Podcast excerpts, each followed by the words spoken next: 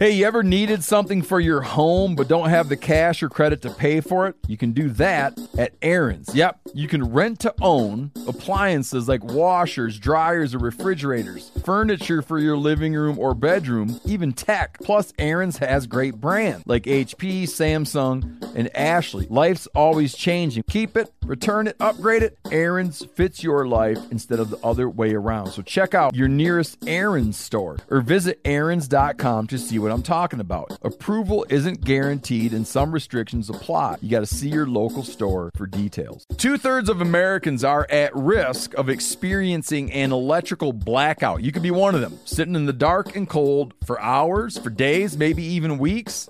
Are you ready to protect your family? You could be with the Patriot Power Solar Generator 2000X. These things are sweet because this generator has double the capacity and is expandable. Go to 4patriots.com slash meat eater to get your solar generator now. You'll even get a solar panel included free. Go to 4patriots.com slash meat eater. Decked drawer systems.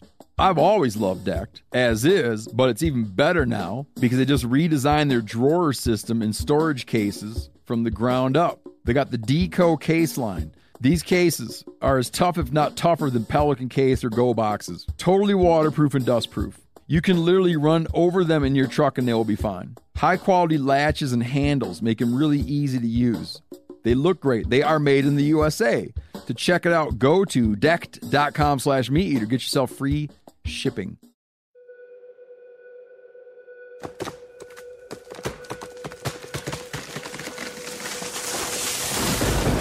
This is the Meat Eater podcast coming at you shirtless, severely bug bitten, and in my case, underwearless. Hunt, the Meat Eater podcast. You can't predict anything.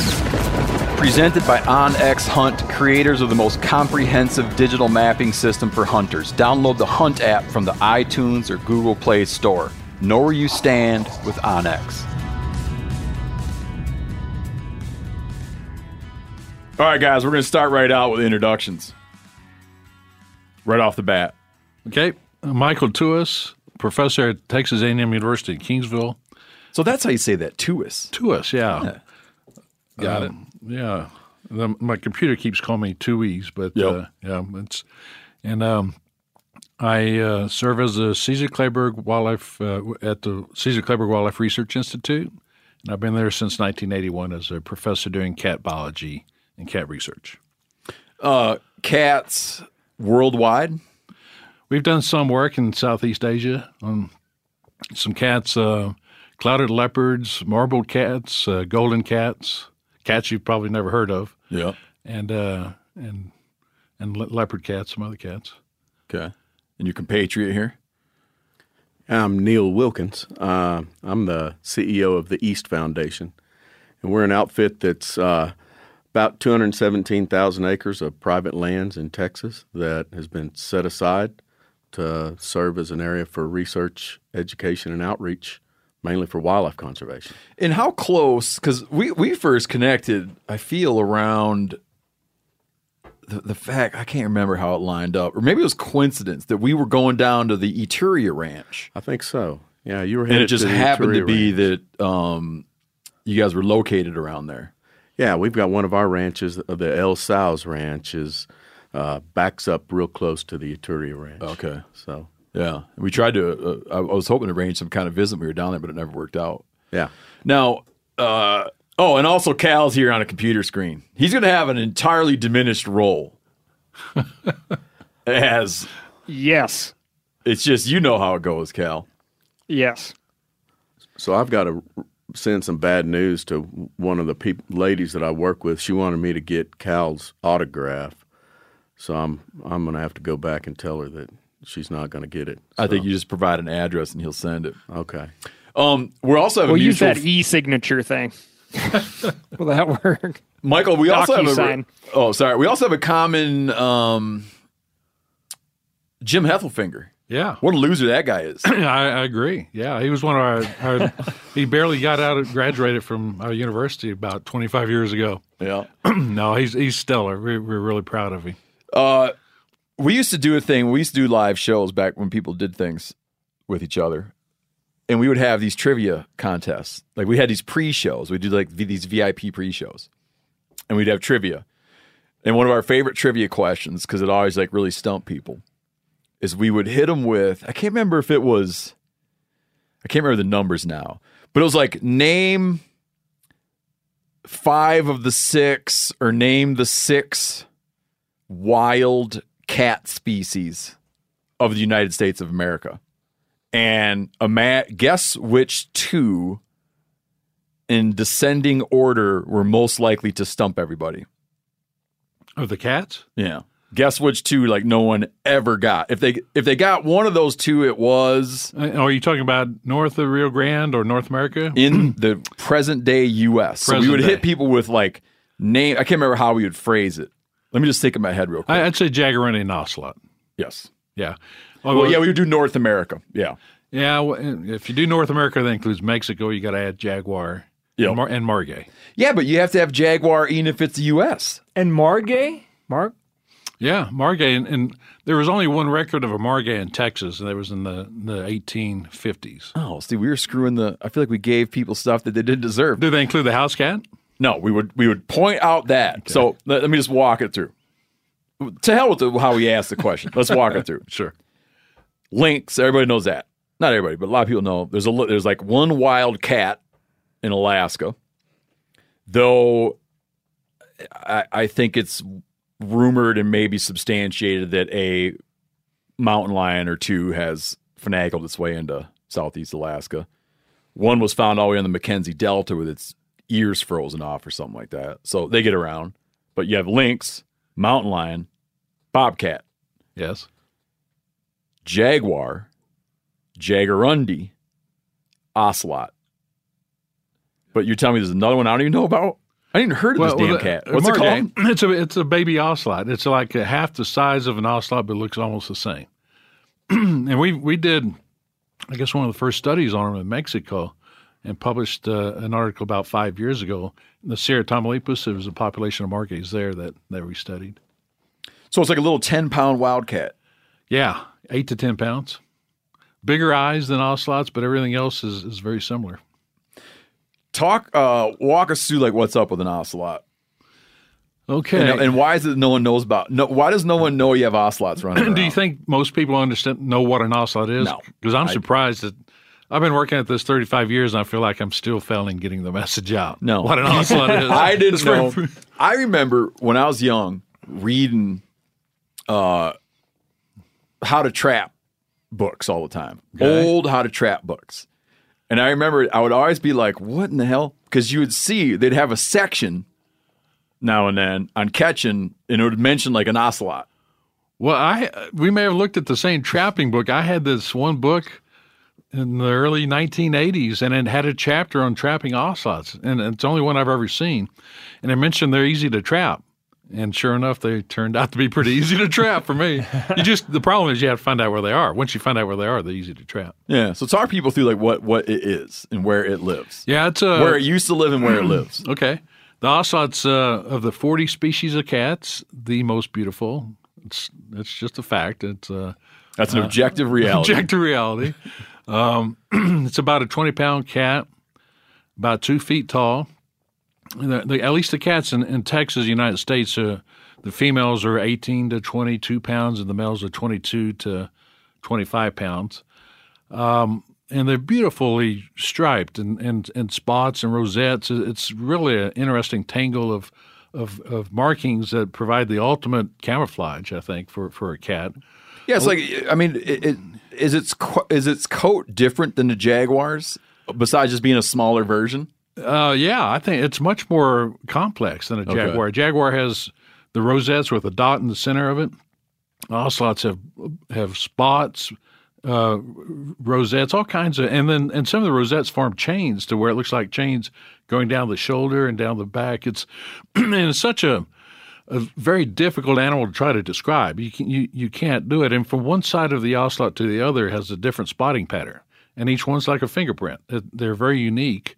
Uh, so it helps us when we use cameras to to census the population. We, we can identify individual ocelots that way.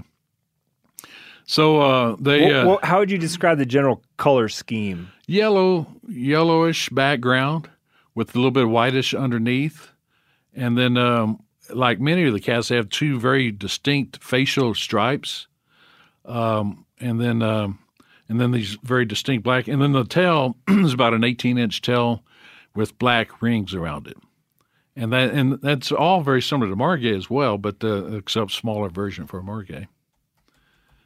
Yeah, so um, they're an incredible cat. Their distribution uh, goes all the way from northern Argentina to southern United States.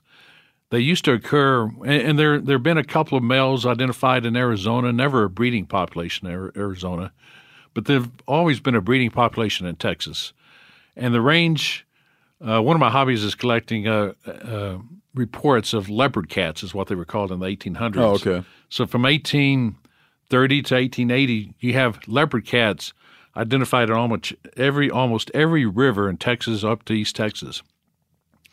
And, and and they so they they really like the dense brush cover that would be a, along a riparian area. So I can imagine distinct populations of ocelots on every major river, Brazos, Trinity, Colorado River, into East Texas. And um, so so they did occur in Louisiana and Arkansas, at least a, a record or two there. Oh, is that right? Yeah. Now, are they? Do they show up in the oral traditions in Native American oral traditions? For the Mayans and Aztecs, they do. Okay. Yeah, uh, the, you know the Mayans and Aztecs worship jaguars, uh, uh, very important in their in their religion. But the Aztecs, uh, they kind of recognize the uh, the ocelot is a, a smaller godlike symbol, or uh, it was smaller in their in the symbolism back then. The the jaguars, if if you're ever eaten by a, a, a jaguar, you you went into the portal to hell. Uh, so you didn't want to be eaten by a jaguar. Oh, I didn't know that. Yeah, it's the, that's it's really rich tradition, all the way down to I think the Incas even had had some of that uh, jaguar worshiping. But the That's, ocelots that's, was that's a a, minor. weird deal where cause of cause of death that's not self inflicted is rewarded with hell. Yeah, I I don't think anyone likes to get. Uh, No, that doesn't pop up very pieces. often, man. Yeah, those uh, it, it hurts to be uh, bitten by a cat. Yeah. When you say that they um, bumped into Arkansas, perhaps, or bumped into Louisiana, perhaps, um, those come from just very like small, like single references or whatever. That's right. They're, the type specimen for the subspecies albescens comes from Louisiana. Oh, it does. Yeah, and and it's- and sometimes I get a little mixed up. It may have been Arkansas, but it, back when it was Louis, shortly after being Louisiana purchased, so they called it maybe Louisiana. But the type specimen is from there. And then how many at once upon a time? How many were running around? It's anyone's guess. Uh, no, really, the the records that you you uh, have from the 1800s is one instance, one anecdote. I shot a leopard cat. I found a leopard cat. With a couple exceptions, there's um, one trapper uh, who who reports um, several leopard cats in his catch at the mouth of the San Bernard River. So Where's that sit? south of Houston, about about 30, 40 miles, and and and uh, so so that kind of uh, is really believable to, to Like he was logging his season's catch. uh, at least that yeah I don't know if a whole season, but it, it was very probably a very large population in that area at that time. Uh, so yeah, it's uh, and and the spelling it was really funny how he, the anecdote there and the or the narrative was, was he misspelled everything you could misspell, but he got leopard cats and bears there, and then another one was um oh uh, the the hunter that led the Roosevelt hunts uh, and he came out of Louisiana went to Texas, and then um, uh, Lilly, Ben Ben Lilly Is he the guy that ran the um? Is he the guy that was tangled up in the whole teddy bear thing? No, Oh, that wasn't that. no, hunter? no, Okay, no, yeah. no. Ben Lilly's a character. I mean, it, he would never sleep indoors. He always slept outdoors. And he was a tremendous cat dog person. He did went from Bears, Louisiana, spent 1906, collected a few ocelots south of of uh, Houston, and went on and made became famous in, in Arizona, leading a hunt with Teddy Roosevelt. But interestingly, a couple of those samples that he collected south of Houston and sent off to the Smithsonian, we, we got DNA from the bones of of the skull from those cats. So Oh. we, we analyzed it hundred years later. It's kind of interesting to Yeah. to. But Ben Lilly, if, if anyone ever, I mean, that's that's an interesting read just there.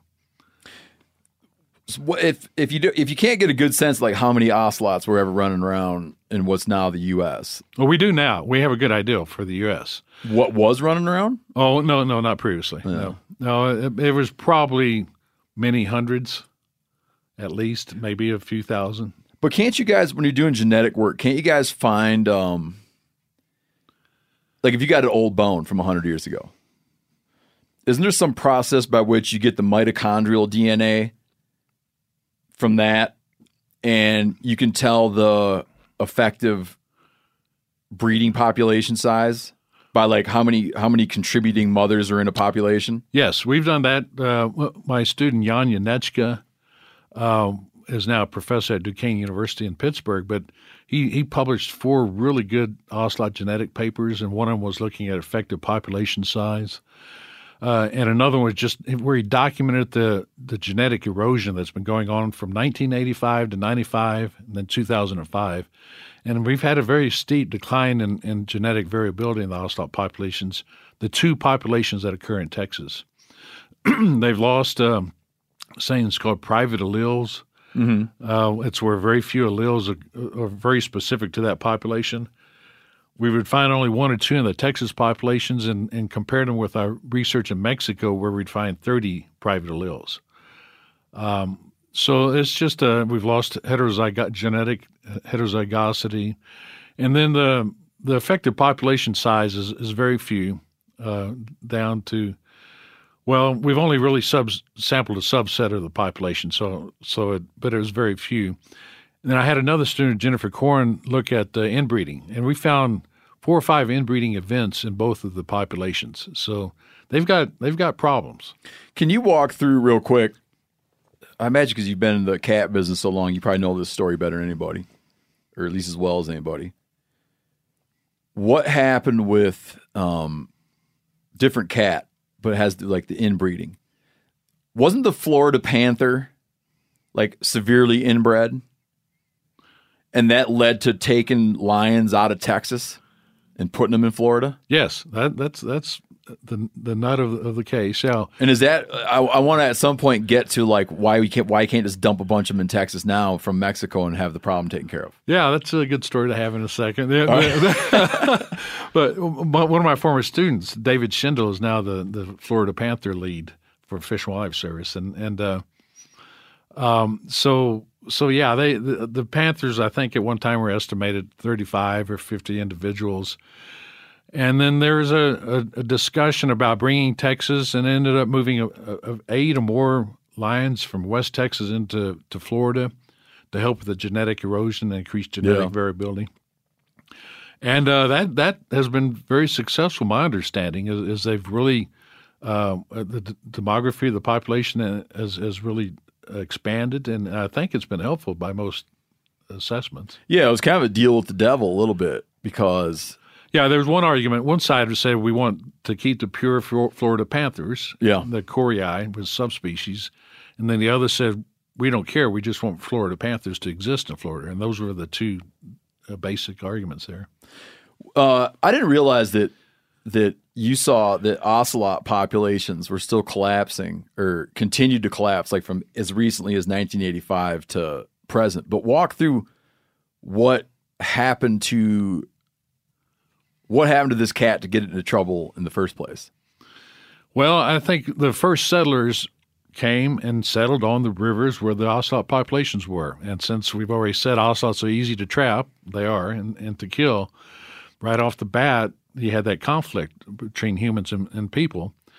And so over over the years, uh, uh, there was pretty extensive poisoning going on in the 1950s, 40s, 50s for predator control to help benefit game species. Why were they pissed at ocelots? Or they, Well, it, it was just universal. Uh, Everything, strychnine had killed just about everything. Because ocelots, they probably kill chickens and stuff, but they're not going to take down cattle or anything. That's the worst thing about an ocelot is it kills chickens. And so if, if you're not a chicken aficionado, who cares, you know? And I'd rather have ocelots. But they're, they're very, they're very uh, um, a, very peaceful cat. Uh, I mean, and that's probably one reason they're easy to catch. And a lot of people had them as pets, but they don't they don't hurt livestock. They don't hurt game species. Uh, they're they're and I think their gentle demeanor. They're a very popular pet in the 1960s. Um, I, I know some of your audience is probably too young to remember who Don Meredith was. Yep. But he was he was one of the, the first uh, commentator on on on uh, Monday Night Football, and he was the the quarterback for the Dallas Cowboys from 1961 to 68, I believe. He had a pet ocelot. His name was Pepe, and uh, and so he he he really enjoyed that cat, and he came home after losing to the Washington Redskins for a weekend, and he got a concussion during that game, and only to find out that the housekeeper had let the, the cat out and it got ran over. Oh, So it's kind of double double loss that weekend for Don Meredith. But a lot of people had him as pets in the in the fifties and sixties and thought it was a, a glamorous thing to do. Uh, if you kept them indoors, though, you regretted it because they would spray urine all, on everything, and they have a very distinctive smell in the urine. Uh, and you, you don't want to live there for too long after that happens. Was that still legal in our country in the 60s that you could just take an animal like that out of the wild and turn him into a pet? Yes, in the 60s, yeah. Uh, they didn't become endangered internationally until 1973 and nationally until 1982. There was a, a overlook. They missed adding it to the list in 70, 73. But yeah, uh, and people have had them pets even in the in the 80s and 90s. And and I, you may still be able to do it if you have all the different permits that's required. It's it's very more difficult to do it now. where do they sit on the Endangered Species Act list now? Are they listed as threatened or listed as endangered? They're listed as endangered. Okay. Yeah, fewer than 100 left in the United States. What at what year did you take notice of them? In that little film you guys put together, it mentions how when you first got interested and people told you that you wouldn't be able to catch one because there weren't any to be caught. Yeah, yeah. Um, a, a professor that Neal and I share in, in common was Dr. Jack Inglis. He he was one of uh, my walleye professors, and he bet me a, a bottle of Jack Daniels that I'd never catch an ocelot. And um, and so luckily I did on uh, March second, nineteen eighty two, which was Ocelot Day. Happens to be Texas Independence Day, by the way. But uh, so I, I caught the ocelot on that day, and a year later, Jack Inglis bought me the bottle of Jack Daniels. Why did it take them a whole year to do it? well, we only met at a conference a year Oh, later, okay. and we drove around Austin. and he bought that bottle of Jack Daniels, and every time my students and I caught a new species of cat for research, we'd take a shot out of that bottle. so, so, so we've had over twelve shots. We've studied over twelve different kinds of cats, and so I, we and I hope to have a few more shots coming out of it. Walk through uh walk through sort of, you know, like a career path of someone like your interest in career or whatever to where you got to be like, I'm gonna try to catch an ocelot. I'm gonna try to trap an ocelot, which supposedly aren't here anymore.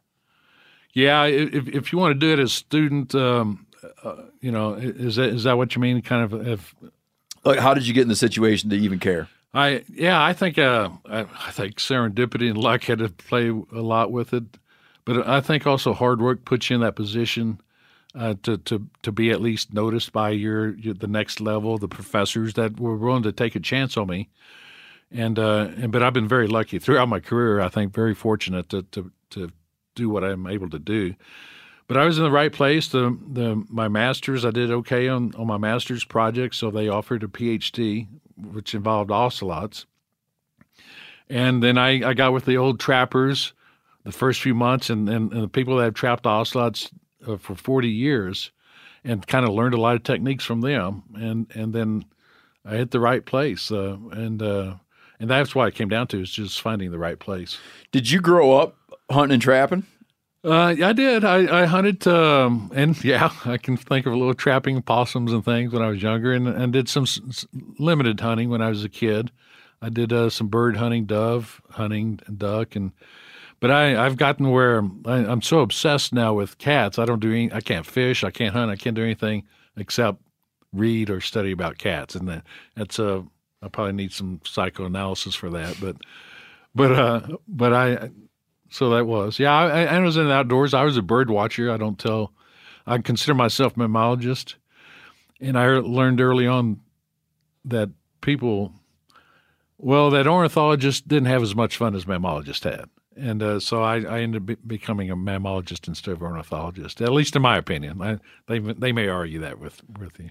Back in the so you caught your first one in '82, mm-hmm. and what was it? What was the reason that you needed to go out and catch an ocelot? We got a contract from the Fish and Wildlife Service to, to study ocelots since they were putting them on the endangered species list that year. They wanted to have a little bit of information and found to find out even if they existed in the state. I had several uh, gray hairs and professors tell me they they no longer occurred in Texas; that they've been extirpated. But people weren't just hitting them with cars and stuff. No, not uh, well. If they were, they weren't being reported back then. Because that's the weird thing about with Florida Panthers, right? It'd be like, oh, there's only 30 left, but then every year three of them get hit by cars. Yeah, that's right. Uh, that's why it's same, hard to picture that you could hide. It's a parallel with ocelots there. But the the refuge, Laguna Atascosa Refuge, where I began some of that work, the, the refuge staff didn't know they had them there. They knew they had them uh, in the mid '60s when they mm. did some predator trapping. They found some, but they'd gone ten years and didn't even realize they had them. And they probably have always had about seven to fourteen ocelots, even now. Are they just super secretive? They're secretive. The nocturnal, uh, uh, and they they they like this. They, and they enjoy really dense brush brush that no one wants to walk into. So those three factors alone makes them. A lot of ranchers will not allow. A few ranchers have ocelots, but they didn't know it because of those three factors. I would just think that with. I mean, I guess it's testament to how few there maybe were. I would think that with guys out predator calling and coyote and bobcat trappers, that unless if there was one left, someone would have it. Well, again, you, are right. Uh, um, I, I, consider roads a very effective sampling technique. Yeah. You know, if if a population is somewhere, they they're going to get ran over. That's why Harry and the Hendersons would happen for real if there were Bigfoot. Now that's I've used that same example. Like if and they I, were there, someone would, would, run over them, and, and, it wouldn't be like a secrety thing. No, and then there would just be a big dead one in the road. and then when it, when I expressed my doubt about that, I started getting hate mail from Michigan, Wisconsin. So I don't talk about Bigfoot anymore. You had to quit. No, yeah, you don't want to talk about Bigfoot. They, there's some serious people out there still convinced. Mm-hmm. Would that be in your like as a mammalogist? That'd be right in your wheelhouse, right? yeah, yeah. But uh, I, I'm, I'm going a different direction. Okay. You don't even want to be implicated in this conversation. I'm kind of figuring out how to get out of it. Actually. so, anyways, I was saying, with all these ways in which they could that ocelots. Um, I, yeah, I, I guess the point of what I'm saying is this: I always struggle with um, Lazarus. Spe- you know, this trying. I don't know if you guys use the term Lazarus species, like species that rise from the dead, right? So, like black-footed ferret, um, it's gone, and it's like, holy shit, it's not gone. A guy's dog just dragged one right, in Meeteetse, Wyoming, Wyoming, you know, right. and then uh, the Tasmanian devil, What's that? What's that animal called, Cal? I'm trying to engage with Cal. I'm throwing him a. I'm throwing him an easy one. What is the animal that uh, is most similar to a Tasmanian devil? No, they they have a better name than Tasmanian devil. Like so, the tiger? The ti- Tasmanian, Tasmanian tiger. Ti- that's what I'm yeah. trying to say. Yeah. Tasmanian tiger. Thylacine yeah. or something like that, right? Right. Yeah. That thing, yeah, that is that's like the saddest picture of all is like the this cool looking striped dog cat combo that is in a jail and it's like the last one but people have been every year feeling like they saw one yes you know well that that's the equivalent of jaguarundis in, in texas in the united states throughout the south i, I to this day i have biologists and, I, and I, we were just talking about it. I've had five or six what I consider famous biologists argue with me about jaguarundis occurring throughout south, the South, Florida, Texas. In my opinion, jaguarundis don't exist, haven't existed in Texas since ni- the last roadkill in 1986. But do you have a lo- in '86? Someone ran over a jaguarundi in eh, Texas. Eh, well, that yeah, April of 1986. Really? Two two miles east of Brownsville. Right oh, over. so very close to not being in Texas. Yeah, there yeah. you go. Yeah. Well, they were never uh, were never located north of the Rio Grande Valley anyway, although people think they occur throughout the South. Hmm. So there you are. It's the early '80s. some people say they're maybe gone. I would have been they're definitely gone. If someone thinks they're maybe gone, I'd say they're gone. Oh, you know what? Here's another one everybody's still looking for. What? The ivory-billed woodpecker. Yeah. Well, I saw one when I was a, back when I was a bird watcher. By the way, that's not a What year?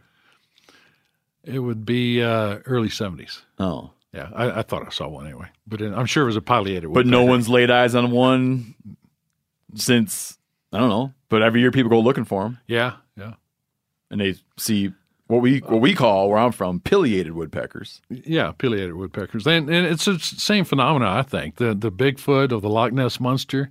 The, here- here's another thing: to have a viable population of any species, you need 50 or more individuals to live for hundred years. Huh? Uh, uh, okay, but who gets to make that? Who who gets to say that that's the truth? That, that came out, Michael Soulé, 1980. It was like the beginning of, of MVPs, minimum viable populations, and discussions, and it has since bec became much more complicated since then. But that So was he's kind like, of the, so he's like, hear ye, hear ye. yeah. If you have fifty of something, Well, and that's a computer modeling will show that for Okay. a lot of species, and and now it's called population viability analyses. okay, We've done two different PhD projects on that. You put in all these life parameters, and you can estimate how long a population of a certain size will persist over time. I guess I'm incredulous of it because I could see if you said for large mammals, for instance, it would take a population of X, right? Right. For large marine mammals, it would require, and it, but if we're talking about a plant, you know what I'm saying? Uh, It's, it's hard Generation time is an important part of a mouse Yeah. versus an elephant. Yeah. Yeah. and it's part of this modeling. It's there are a lot of variables that go into this modeling, but it, there's there's been much research done on that. But the, the the gist of it is is if you have a very small population, it's it's very unlikely to to survive survive a long period of time. So so I kind of call that the viable population of a Bigfoot or Loch Ness monster. You probably need at least fifty of them. If you're, you're going to have fifty Loch Ness monsters, you probably need several locks Yeah. to, to have a population. I went to that lock one time and looked out upon it. Didn't see anything. Um, man, I wish you were more. Uh, I wish you liked to talk about Bigfoot because I could. Here's the thing: in talking to you, I could get better at arguing with Bigfoot people. Yeah, yeah, no, I, I I'll, I'll just call you sometime, I- I you sent could those give me a, letters- you could give me a crash course on on what one might say in an argument with Bigfoot people to make you seem more right. I'll forward you those threatening letters that I got. So the uh, viable population question uh, is like so right now you know like when you're looking at wolf reintroduction like the lowest folks are willing to go is a hundred animals that's like the bare minimum and there's a lot of folks that are it'd be like pulling teeth to get them to go below 250 animals. And that's a pretty fast reproducing animal. You know i was just re- doing a lot of research on uh, Australian uh, lyrebirds, which are pretty darn cool. That's a songbird, um, big songbird that doesn't even get around to thinking about reproduction on the male or female side till they're between five and seven years old. And it's like, think at all the stuff you got to survive to get to five or seven years old when you're a ground dwelling songbird. in a country with and- six million feral cats or whatever feral cats yeah mongooses feral cats yeah uh kids with slingshots bb guns um and so like how does that i understand like the the model was set up to be manipulated but it is something that seems like it it is kind of an arbitrary number of Well, 50 that's another variable that goes into the model is, is age to first reproduction. And and what it turned out for ocelots and, and, and many of the cats is how many how how long does the, a breeding female um, produce young and, and how many young do they produce? And ocelots typically only have one to two young compared to bobcats are two to four. And and then so and ocelots reproduce well into the years. Uh, Bill Swanson, who is an expert on ocelot reproduction at Cincinnati Zoo, will have reproductively active males well beyond 10 years. And same thing for, for females. They, they last uh, reproductives. So there all these variables kind of go under these models. Um, and I'm by no means an expert on them. That's why, why we have other people do them. But and it's really, and you really have to take it with a lot of uh, grains of salt. It, just kind of really gives you an ideal of, of say, I'd rather put in 250 wolves than 100 wolves because of these factors. And for us, it helped us identify what what kind of information do we need most, and what it turned out to be was how many young does a female produce for how many years, and so it, it really kind of guides you into what kind of information to collect to get more refined refined uh, estimates and, and and things to worry about and not worry about.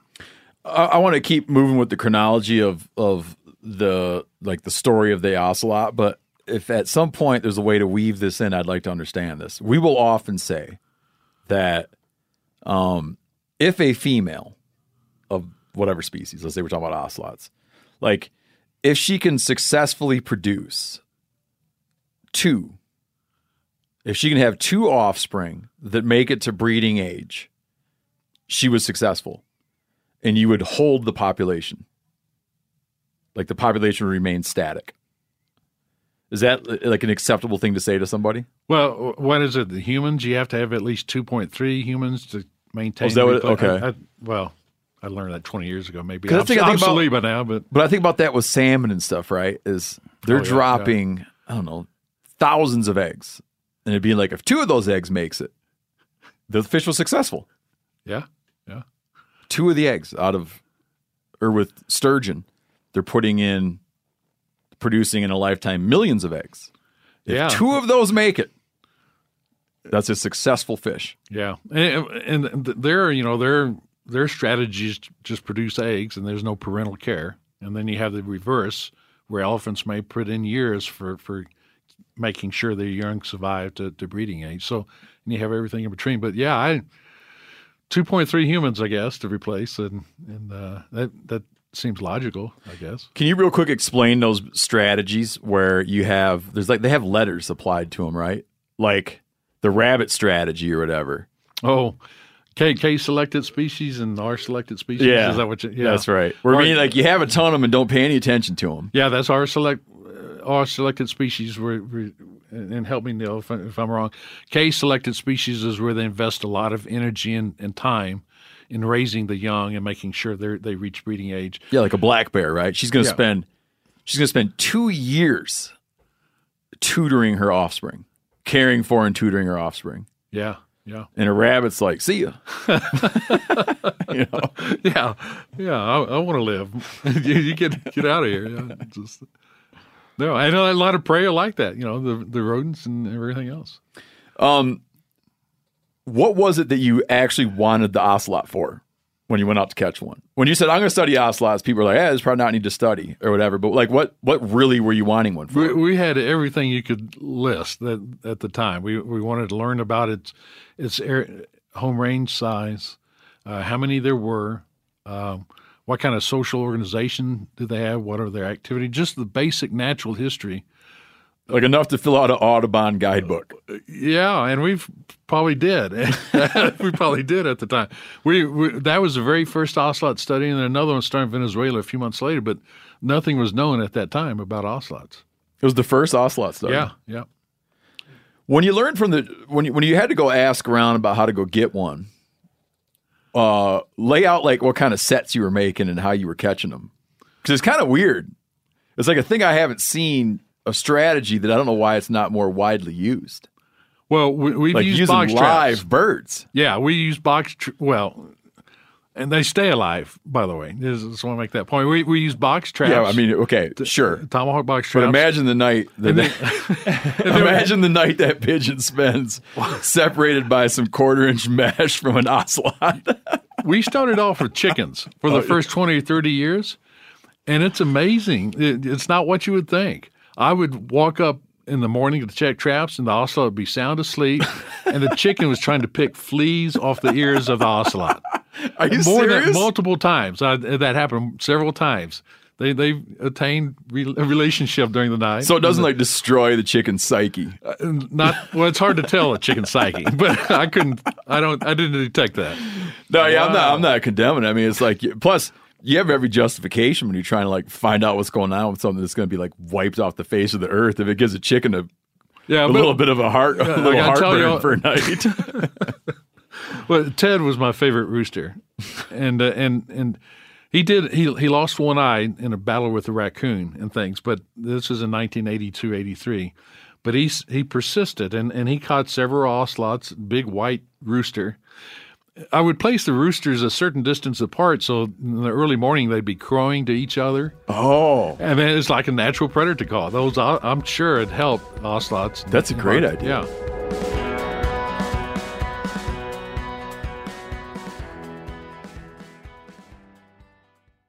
This episode is brought to you by Navy Federal Credit Union. At Navy Federal, it's been the mission to help the military community for over 90 years. And not just help them, but do everything to make sure they not only grow, but flourish. That's why Navy Federal Credit Union has all kinds of great savings and investment options like share certificates with sky high rates. So don't hesitate. Start growing your finances today with a variety of savings and investment options. Navy Federal Credit Union. Our members are the mission. Savings products insured by NCUA. Investment products are not insured, not obligations of Navy Federal and may lose value. Hey, you ever needed something for your home but don't have the cash or credit to pay for it? Let's chat about how to get what you need when you need it. You can do that at Aaron's. Yep, you can rent to own appliances like washers, dryers, or refrigerators, furniture for your living room or bedroom, even tech like computers and gaming systems. Plus, Aaron's has great brands like HP, Samsung, and Ashley, and you can pay a little at a time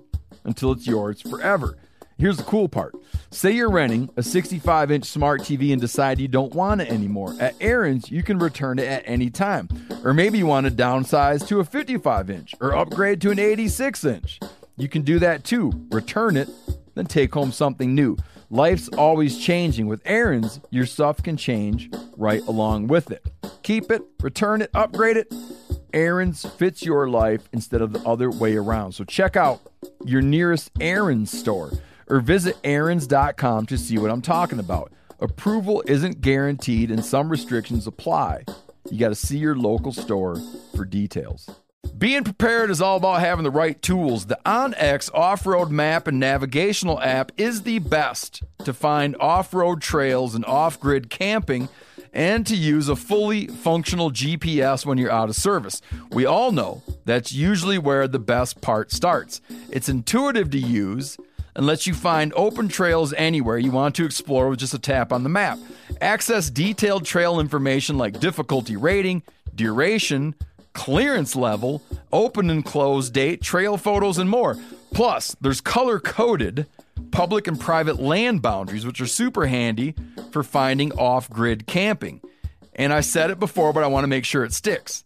Offline maps. What this means is it allows you to access all interactive land and trail data and custom map markups when you're out of service. You just download it ahead of time. Your phone's internal GPS gives you full navigation capabilities offline, so you'll always know where you are and how to get home safely. Go to onxmaps.com and use code MeatEater to get 20% off your membership today.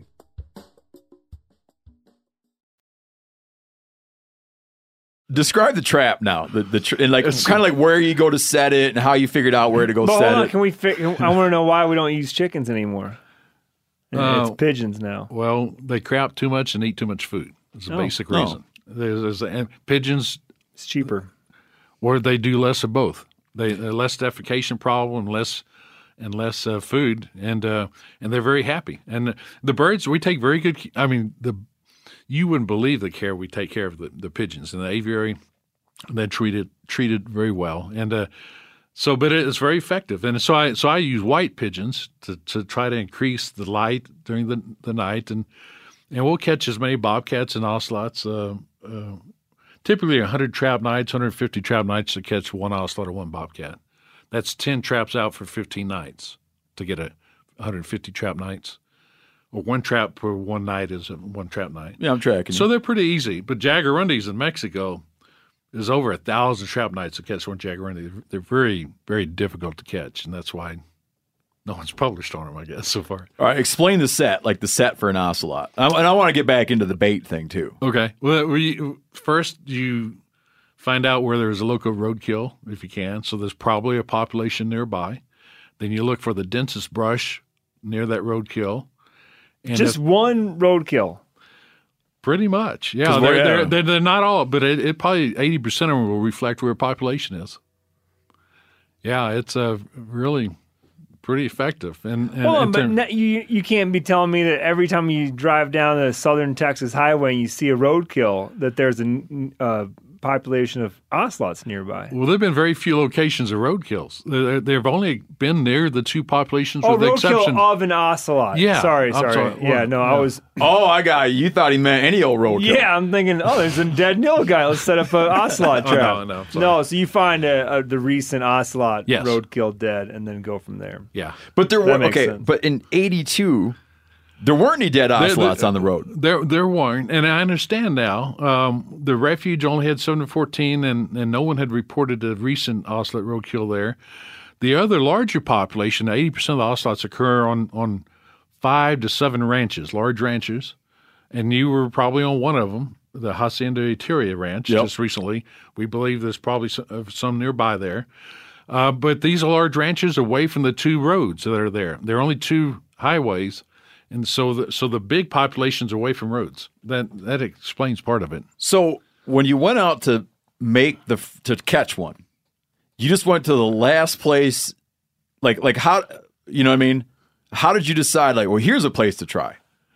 Well, I had a, It was a the couple, last place known to have seen one or something. A couple of old trappers told me where they trapped them in the past, Oh, okay. and uh, and sure enough, they've it's really the same place they've been trapping them since 1940s and 50s, and then they're still there uh, in, in those few places. Okay, and talk about the set now. a box trap. Uh, so we find the densest brush and the and the largest patch of that densest brush that we can. Thorn shrub is their habitat. There'll be 35 different species of thorny shrub species there. It's an amazingly beautifully complex shrub community. Any place we can find a trail in that that we can get to easily, or where a trail intersects another trail, you have it increases your odds. Uh, so so we'd look for that, and and um, so history of cats, good habitat, and then looking for trail sites, a place to trap, and then uh, and then pretty good chance you'll catch a cat if there's one there in a short period of time. Uh, you know, we didn't talk about that. I meant to ask you about what um, what were the hell people doing with them when they were trapping?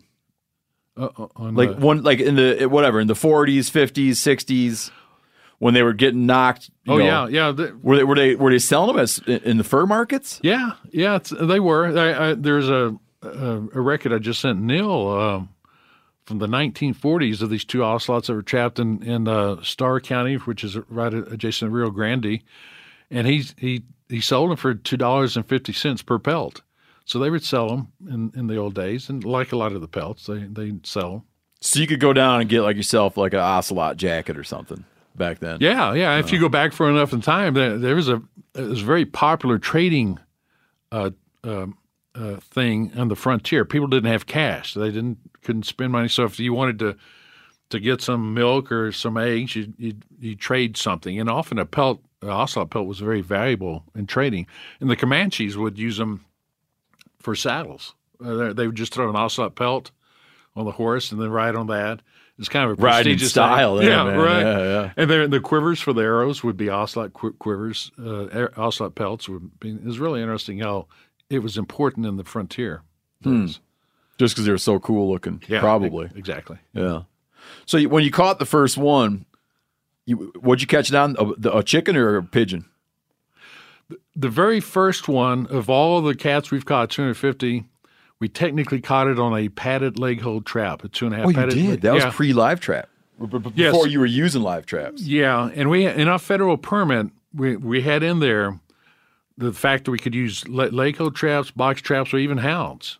Okay. And uh, and um, John, my, my buddy who's, who's out of Maine, helped me catch that first ocelot on the on the Guadalupe Ranch, and and he he was uh, um, working on. Uh, so he had the padded leg holds, and so so that all the other cats since then, since nine, that very first cat had been with box traps. So five days later, we caught another. I caught another ocelot with a box trap. Uh, so so yeah, it's it's and and the chicken thing has worked around the world. Again, we've we've trapped 12 different species of cats all on chickens. So it's kind of amazing how Like you got a box trap, and in the back of the where you put the bait, there's a separate little cage, Exactly. and the bird hangs out in there. and they're protected and, and they're food and water, all they want to eat. But cats like chickens. And he comes in there and triggers a thing and uh, kicks the treadle or whatever, and the door shuts. Exactly. Yeah. Yeah. Uh, we used to put lures sometimes, or we'd hang some flagging. You hang a feather so it blows in the wind, or Yep. some fur. We we found we don't even need to use lure if you just have the bird there. That works as good as anything. And they'll find that thing. Yeah. Yeah. no lure. Well, the, yeah. I like that Oh, yeah. crowing trick, putting them out so they crow back and forth. Yeah, I, I yeah, it made me feel good. Made, made me think that I actually had it figured out and stuff. But uh, I don't know. I think it helped a little. House. Oh, go ahead. Yeah. I was going to say your PhD stu- PhD student in that video though was doing a little like covering the the floor of that trap. So they are sensitive a little bit to the to the metal. Well, I, I try to teach that to make sure to, to- I, I I teach the perfect set mm. and then setting dirt along the metal and the treadle and and encase it in brush so there's only one entrance from the front, and I give them the perfect scenario. But but I've put traps where they're even sitting almost in the air and sometimes and. Uh, so I start off with the ideal trap, but you can, at least for ocelots, you can catch them other ways. Not a perfect trap set. Did it make the news when you caught one, or was there like was there media around the fact that you Um, were started catching them? No, I, I always for the first two years I thought that it was I I, I would catch them and work them up all by myself, and and I always thought this was a very I, I felt like it should have more attention than it was getting. I was just there by myself and and doing the cat research, and and uh, a couple years later th- there started to be some media things. Yeah. Well, after a while, there was a ton of media things. Yeah, there there've been a variety of there've been a lot of things over over the years. And then when you came into it, I would have thought that at that point they get ESA protection in what eighty two. Eighty two for the U.S. Yeah.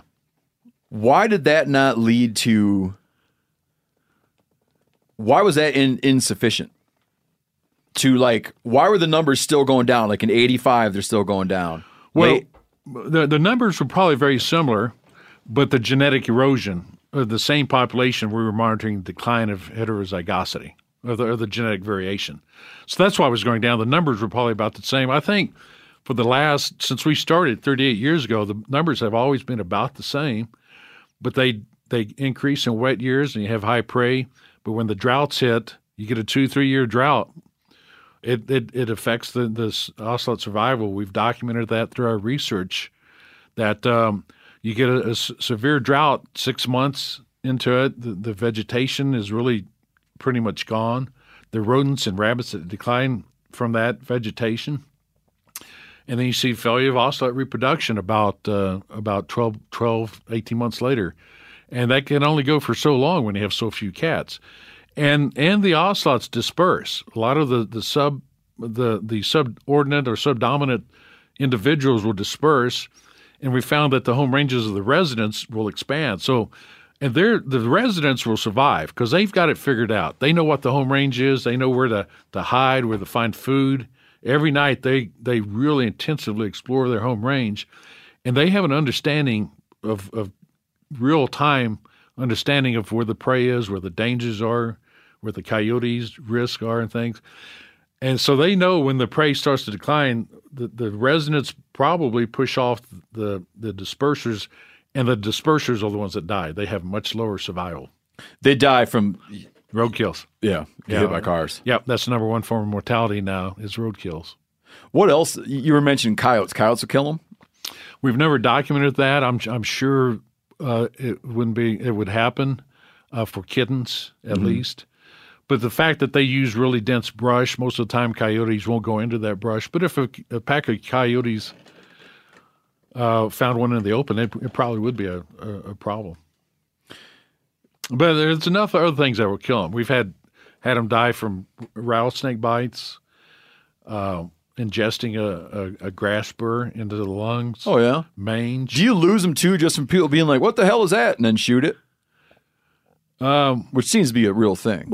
well, there it, it, it happened only once that I can think of, in the late 1990s. So You did it, Neal? No, not me. I wasn't identifying myself. I was just saying it happened once. Oh, that was a that was a not me. That was a one time. Exactly. Yeah. Well, are are you That's how you, to- that's how he got interested in the subject.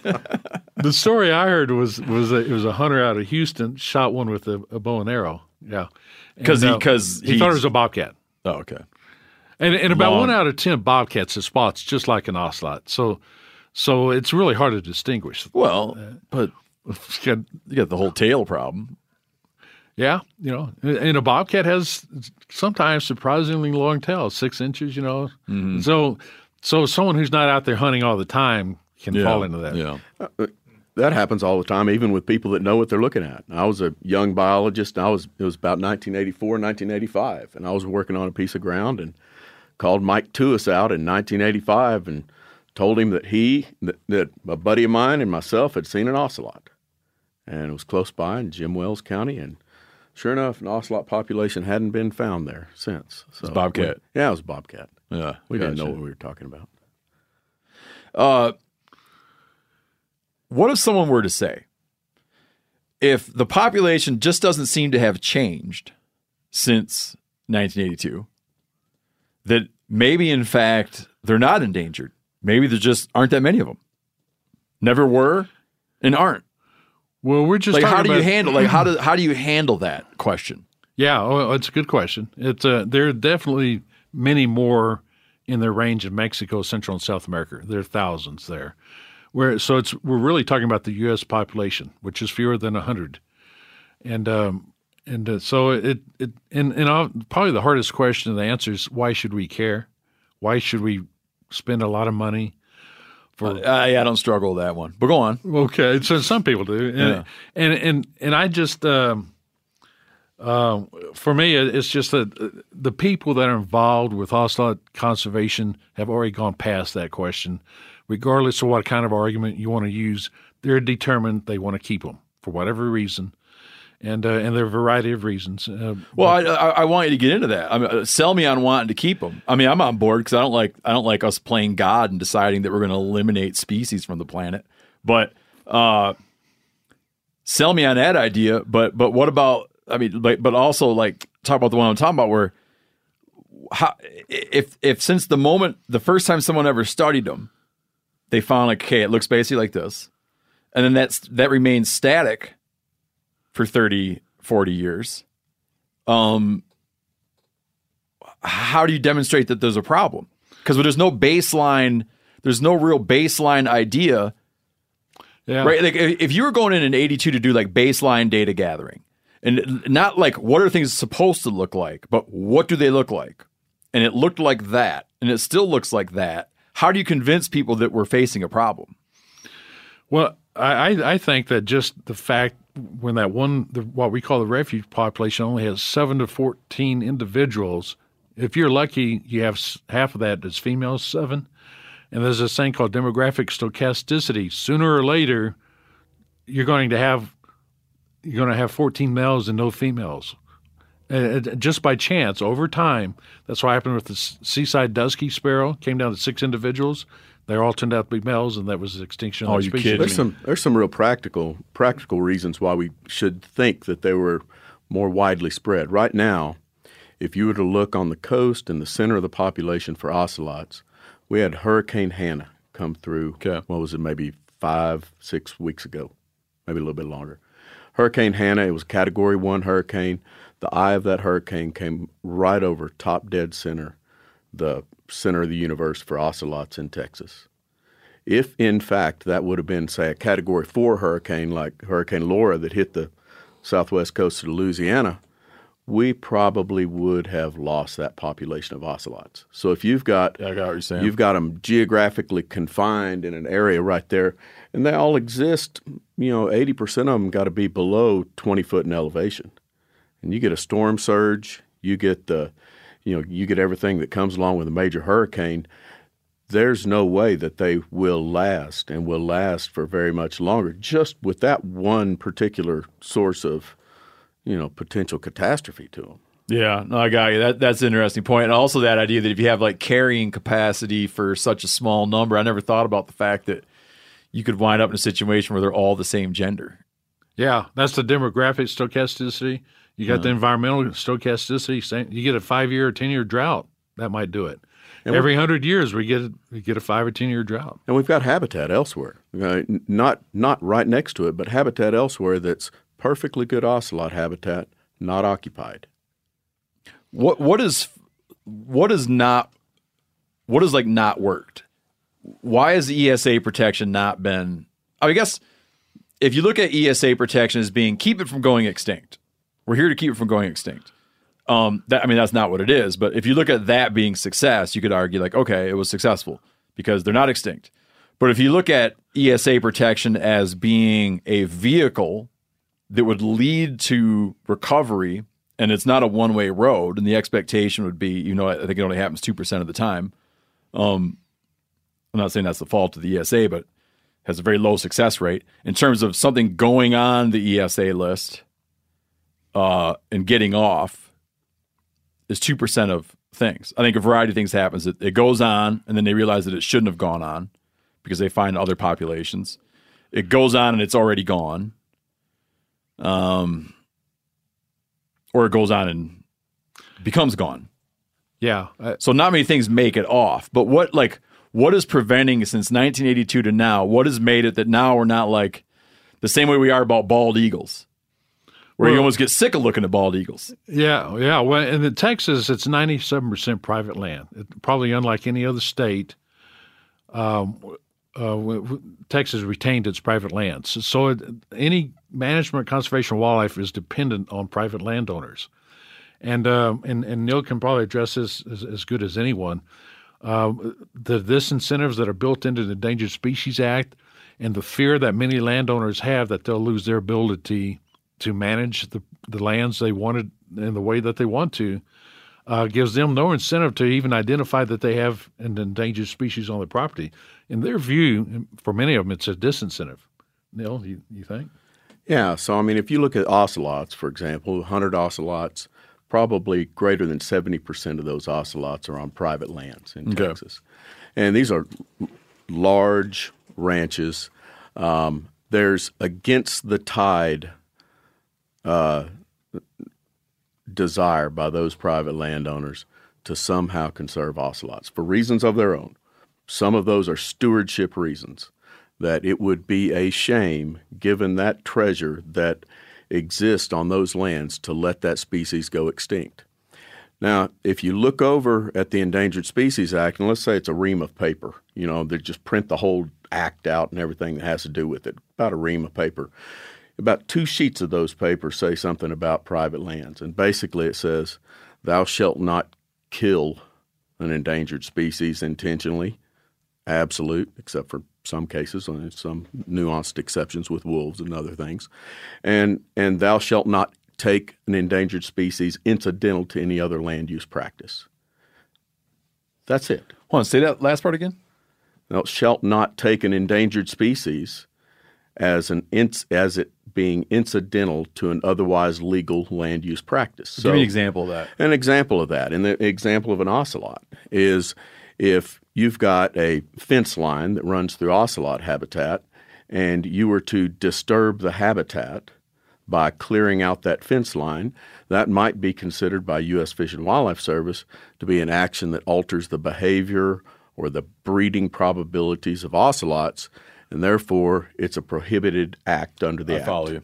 I thought you meant that it would lead to like the direct death of, not that it could lead to, That's that's what it originally was meant for in the act but it's itself. it's interpreted now as deteriorating Sure. habitat type or whatever. Or affecting the behavior. Take, take, and just affecting the behavior. Sure, yeah, and of course that you know we came up with that in what 1972, right? And so we're driving a 1972 Ford Galaxie 500 policy, trying to work with 2020 uh, conditions, trying to work with things like groups of landowners that are trying to work with the U.S. Fish and Wildlife Service to figure out how to recover an endangered species. And the Fish and Wildlife Service, sometimes through no fault of their own, can't figure out how to get out of the way and, and to let it happen. Okay. And, you know, it's been called at least once vigilante conservation. You know, when that was first laid out there that way, I thought, well, that's kind of a pejorative term. But then when you really think about it, uh, vigilante is a group of citizens that have taken up a cause because the officials that are supposed to be doing it have abandoned the cause. And so, What would be an example of vigil- vigilante conservationism? vigilante conservation would be a, a group of a group of landowners. For example, in in this particular situation, we have landowners that know they have ocelots that would like to do three or four things. One is to survey for those ocelots to know where they are, where mm-hmm. they are, and how many of them there are. Well, if you do that, then there's some confidentiality standards that those landowners would like. They'd like for that information not to be leaked to the U.S. Fish and Wildlife Service simply because the Fish and Wildlife Service would then have to make that available to a lot of these organizations that would file lawsuits and force the Fish and Wildlife Service to do the two things that landowners like don't like to hear, and that's enforce and have the authority over. And So if they don't, okay. If you want, like, a, a- rancher wants to know, or a landowner wants to know, do I have them? I think they're, they're like, maybe they're like, I think they're totally cool. I wish I had more. Yeah. I'd like to know if I have one, but I don't want the feds to know. Who are they trusting to sort of like keep track? That's the that's the problem. And part of the problem is you're you're inclined to not allow people like Mike Tewes to put his graduate students and researchers on the ground to survey for ocelots. Because it's gonna If lead to trouble. Yeah. You know, we think there's somewhere in the neighborhood of 100 ocelots in Texas. There could be more. It's it's an unknown. So that's an extrapolation, right? We don't know how many there are. We don't know exactly where they are. We've got some known populations. One known population is on the East Foundation's El Sauz Ranch. So we've got the, the largest population known. And we're not afraid of the Endangered Species Act or the U.S. Fish and Wildlife Service, uh, perhaps foolishly, but nevertheless, we're not afraid. We're, you know, we're going to continue to, to work the research, management, recovery system, and we feel like it's a stewardship responsibility, as do other ranchers, to recover that species. There's for for whatever reason, and and and it can be a religious reason. It can be a reason that look, we don't want this to go out on my watch, whatever that is. But also, but you got to take into account in that at least in that part of the state, in the state that has 142 million acres of private lands, those private landowners by and large the best conservationists there are. I mean, they care about that land. They care. They've got a stake in it, and they've got a stake in the future reputation for themselves as ranchers and caretakers of that of that ground. That's the scenario we're finding with ocelots. Is we just simply are trying to figure out how to get rid of the disincentives and be able to assure private landowners in and around that ocelot population that they can allow monitoring, research, and then proactive measures for, say, translocation.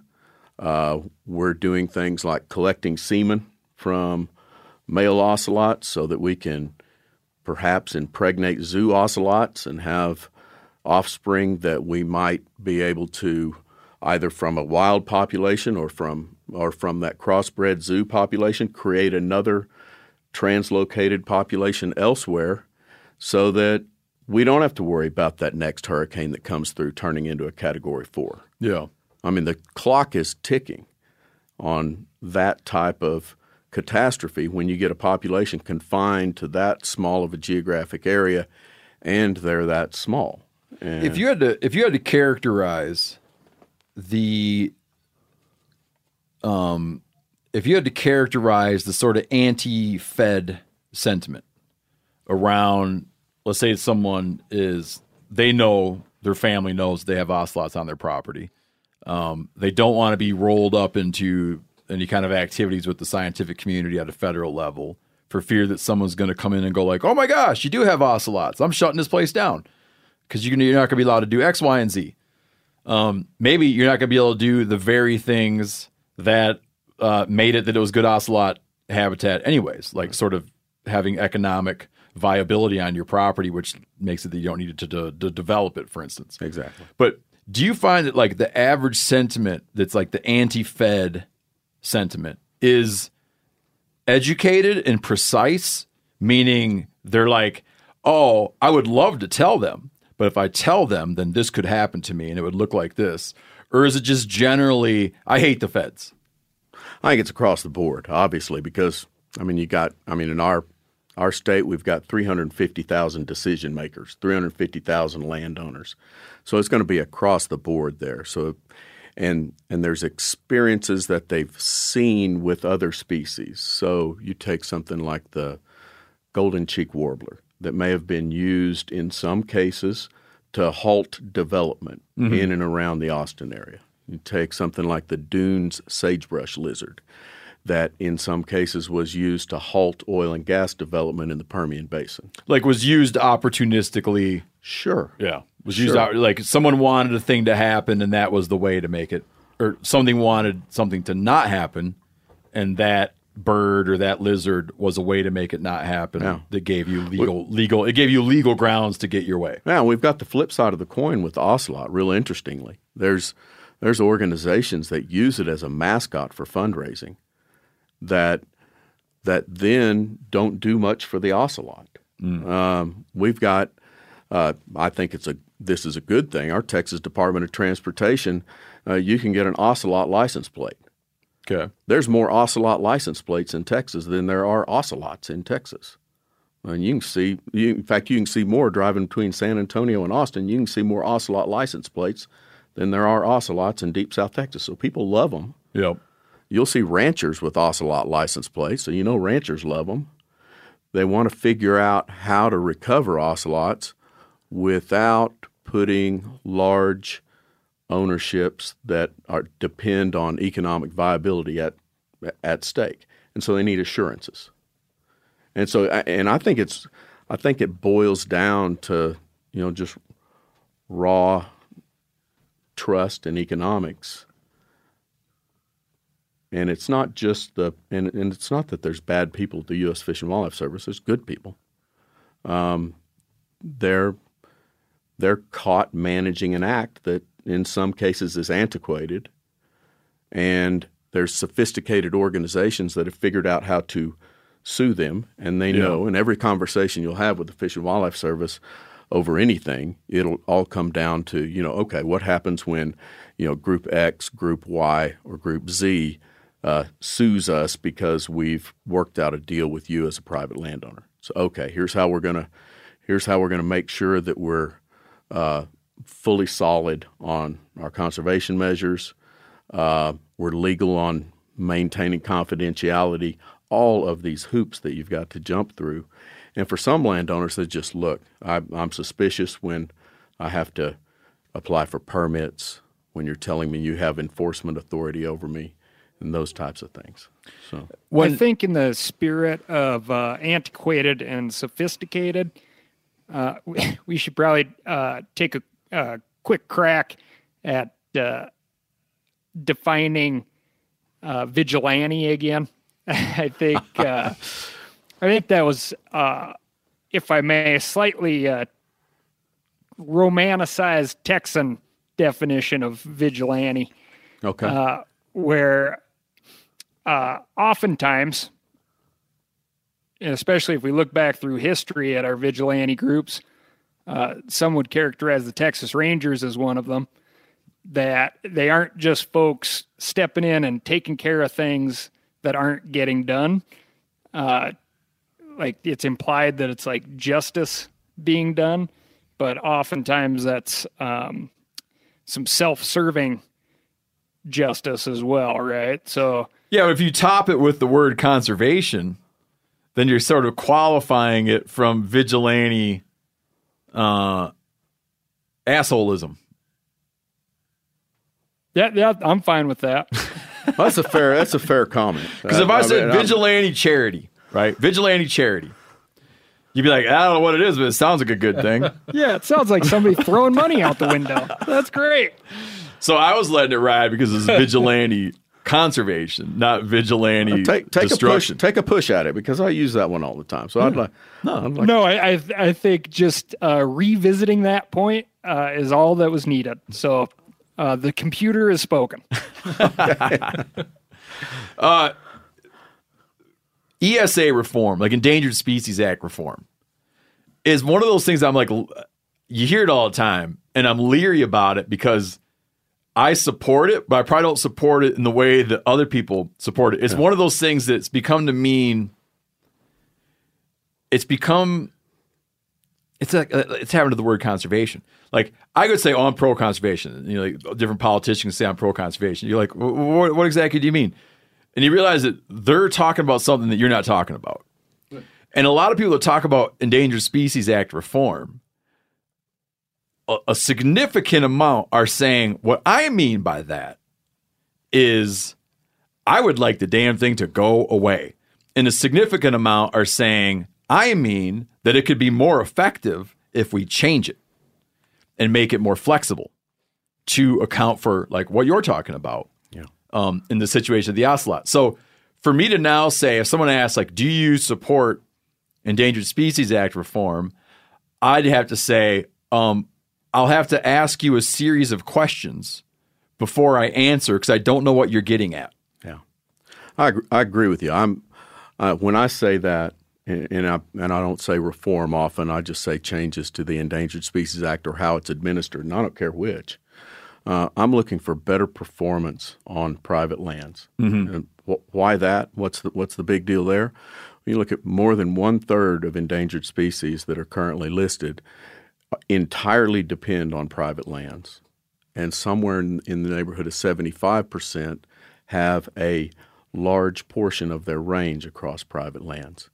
So if we've got an Endangered Species Act that's not performing as well as it could perform on private lands, then maybe it needs some reform. But I get it about being worried about cracking the act open. Yeah. You know, if we're driving that 1972 Galaxie 500, you know, we crack it open and we want to reupholster the seats and put a new, more efficient engine in it so it's not getting three miles to the gallon.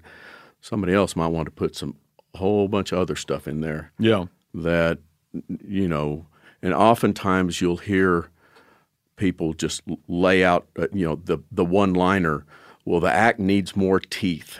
Well, that's one of those things that means a different thing to different people. You Yeah. know, oftentimes when someone says that, they basically mean we want the Fish and Wildlife Service to be more like policemen and enforcement right, right. officers rather than doing whatever it takes by any means possible to result in the recovery of endangered species across all lands, whether it's public lands or private lands. I think it would be phenomenal if we could find ways to better if we could find ways to better work with private landowners on ESA issues in a way that still allowed the ultimate goal to move forward. But I do think that the way we do it now and the way that we handle private interests leads to a thing where it's kind of like the spotted owl syndrome, where a spotted owl after the whole debacle with logging and the spotted owl, a spotted owl didn't mean that word didn't mean a bird anymore. Right. Like when you hear the word spotted owl, you don't think like, oh, it's a, a little owl that lives in old growth forest.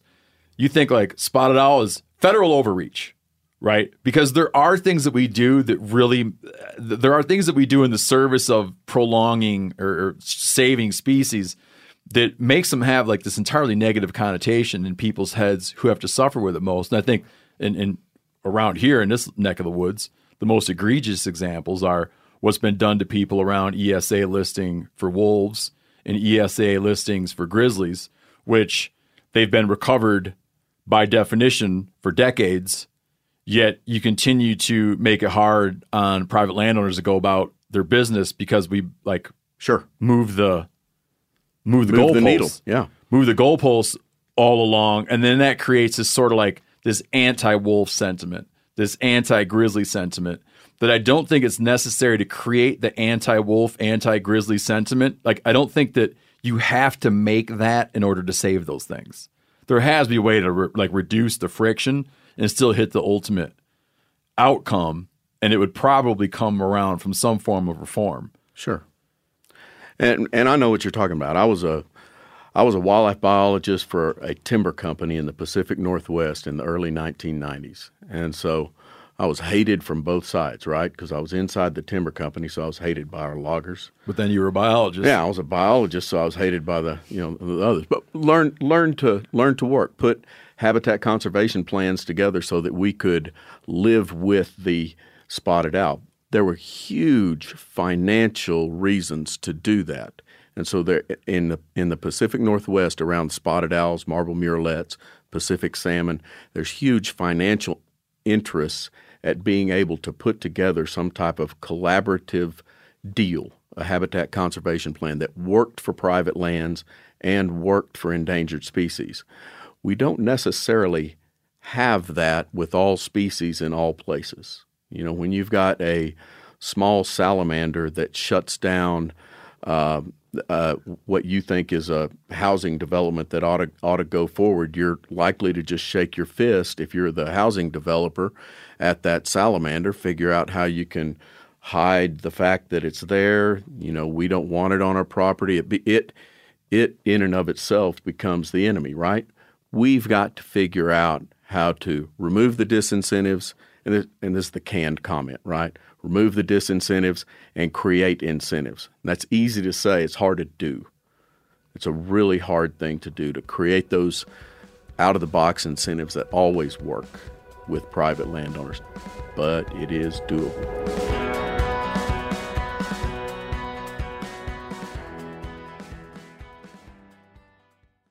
This episode is brought to you by Navy Federal Credit Union. At Navy Federal, it's been the mission to help the military community for over 90 years. And not just help them, but do everything to make sure they not only grow, but flourish. That's why Navy Federal Credit Union has all kinds of great savings and investment options like share certificates with sky high rates. So don't hesitate. Start growing your finances today with a variety of savings and investment options. Navy Federal Credit Union. Our members are the mission. Savings products insured by NCUA. Investment products are not insured, not obligations of Navy Federal and may lose value. Hey, you ever needed something for your home but don't have the cash or credit to pay for it? Let's chat about how to get what you need when you need it. You can do that at Aaron's. Yep, you can rent to own appliances like washers, dryers, or refrigerators, furniture for your living room or bedroom, even tech like computers and gaming systems. Plus, Aaron's has great brands like HP, Samsung, and Ashley, and you can pay a little at a time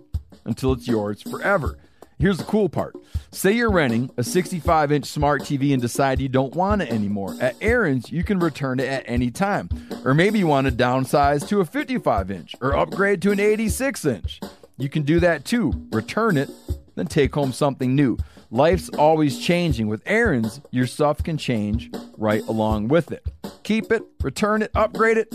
Aaron's fits your life instead of the other way around. So check out your nearest Aaron's store or visit Aaron's.com to see what I'm talking about. Approval isn't guaranteed and some restrictions apply. You got to see your local store for details. Being prepared is all about having the right tools. The OnX off road map and navigational app is the best to find off road trails and off grid camping and to use a fully functional GPS when you're out of service. We all know that's usually where the best part starts. It's intuitive to use and lets you find open trails anywhere you want to explore with just a tap on the map. Access detailed trail information like difficulty rating, duration, clearance level, open and close date, trail photos, and more. Plus, there's color coded public and private land boundaries, which are super handy for finding off grid camping. And I said it before, but I want to make sure it sticks. Offline maps. What this means is it allows you to access all interactive land and trail data and custom map markups when you're out of service. You just download it ahead of time. Your phone's internal GPS gives you full navigation capabilities offline, so you'll always know where you are and how to get home safely. Go to onxmaps.com and use code MeatEater to get 20% off your membership today.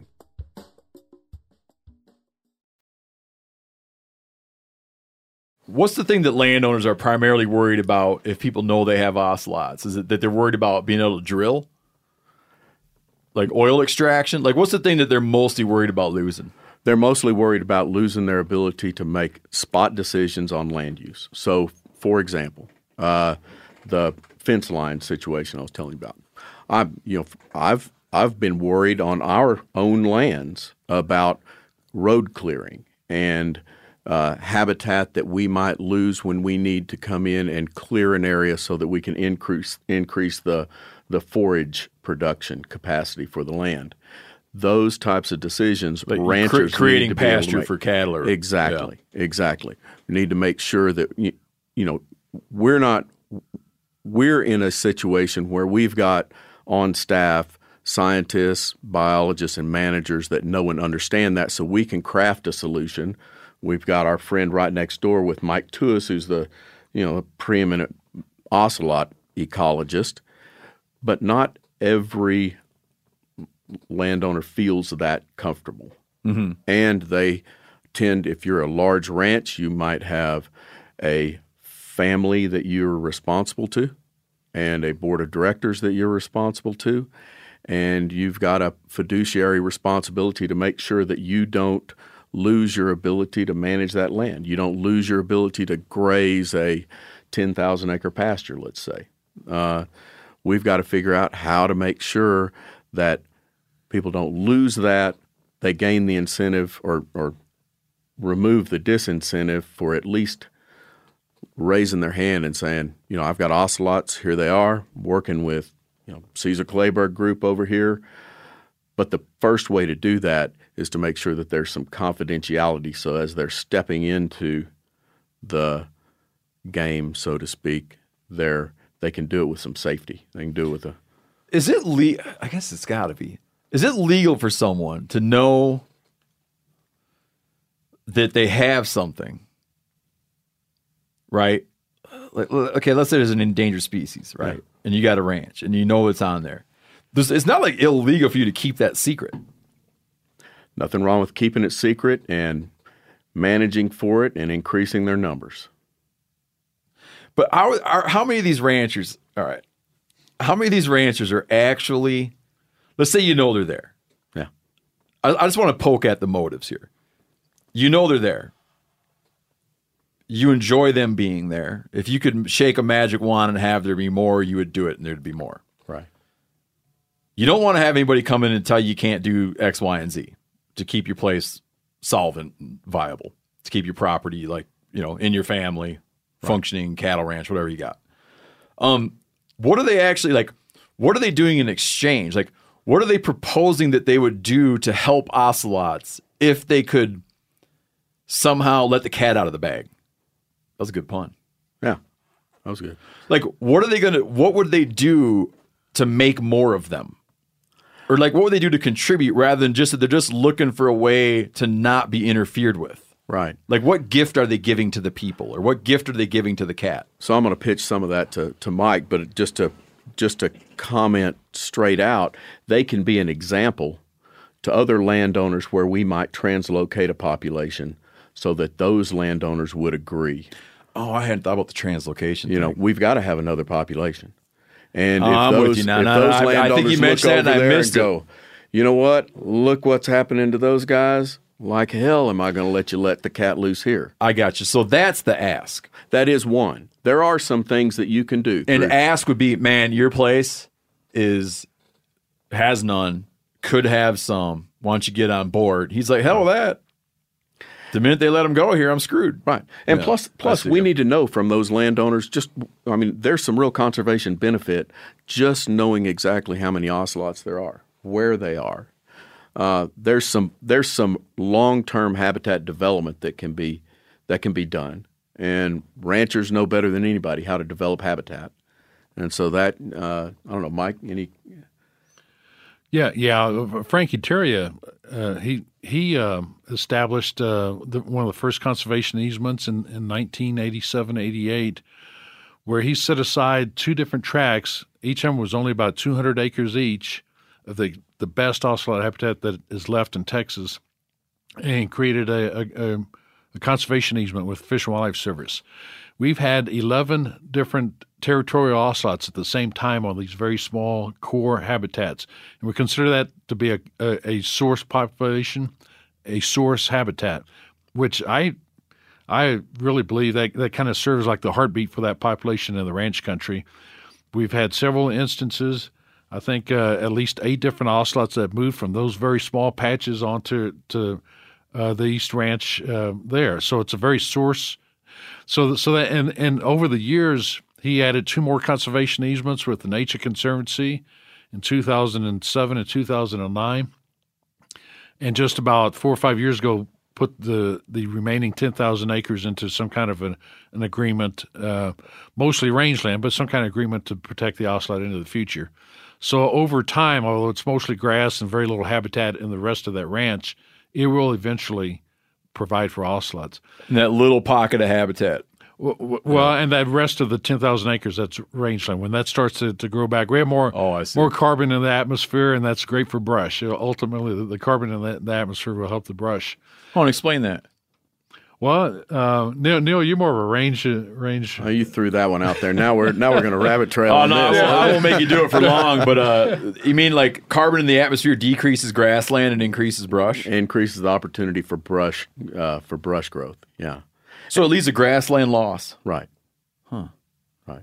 So in, in what capacity? Because the pre- precipitation changes, or No, it's actually the cha- now I'm not an expert on this. The biochemical changes that that result in the better competitive ability for woody species versus grass to actually capture the resources on a site. The, no kidding. Yeah, water. So when you hear about like juniper Nutrients. encroachment and stuff, that could there, there's some factor there that could be linked to like more carbon or less carbon in the atmosphere that could lead to juniper encroachment. Yeah, Neal, did you Sure. throw out that carbon thing? You shouldn't have thrown that carbon. That was No, you we don't. We don't. that We don't need to hang on it. I just really, I never heard that, man. That's interesting.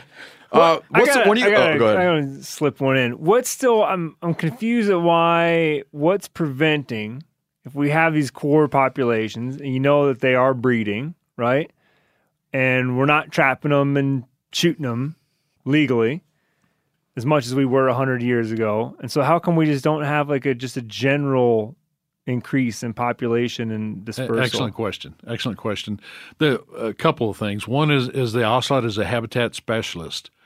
It it it seeks a thinner. It, it seeks the densest brush that you could find. Ninety five percent horizontal cover is is ideal for that. Can you explain that? Uh, horizontal of the shrub layer. The shrub layer is fifteen feet or shorter. That's where the shrub layer occurs. And, and ocelots throughout the range we use different vegetation communities, but a common factor is extremely dense cover near the ground where the ocelot operates. But what's the percentage mean?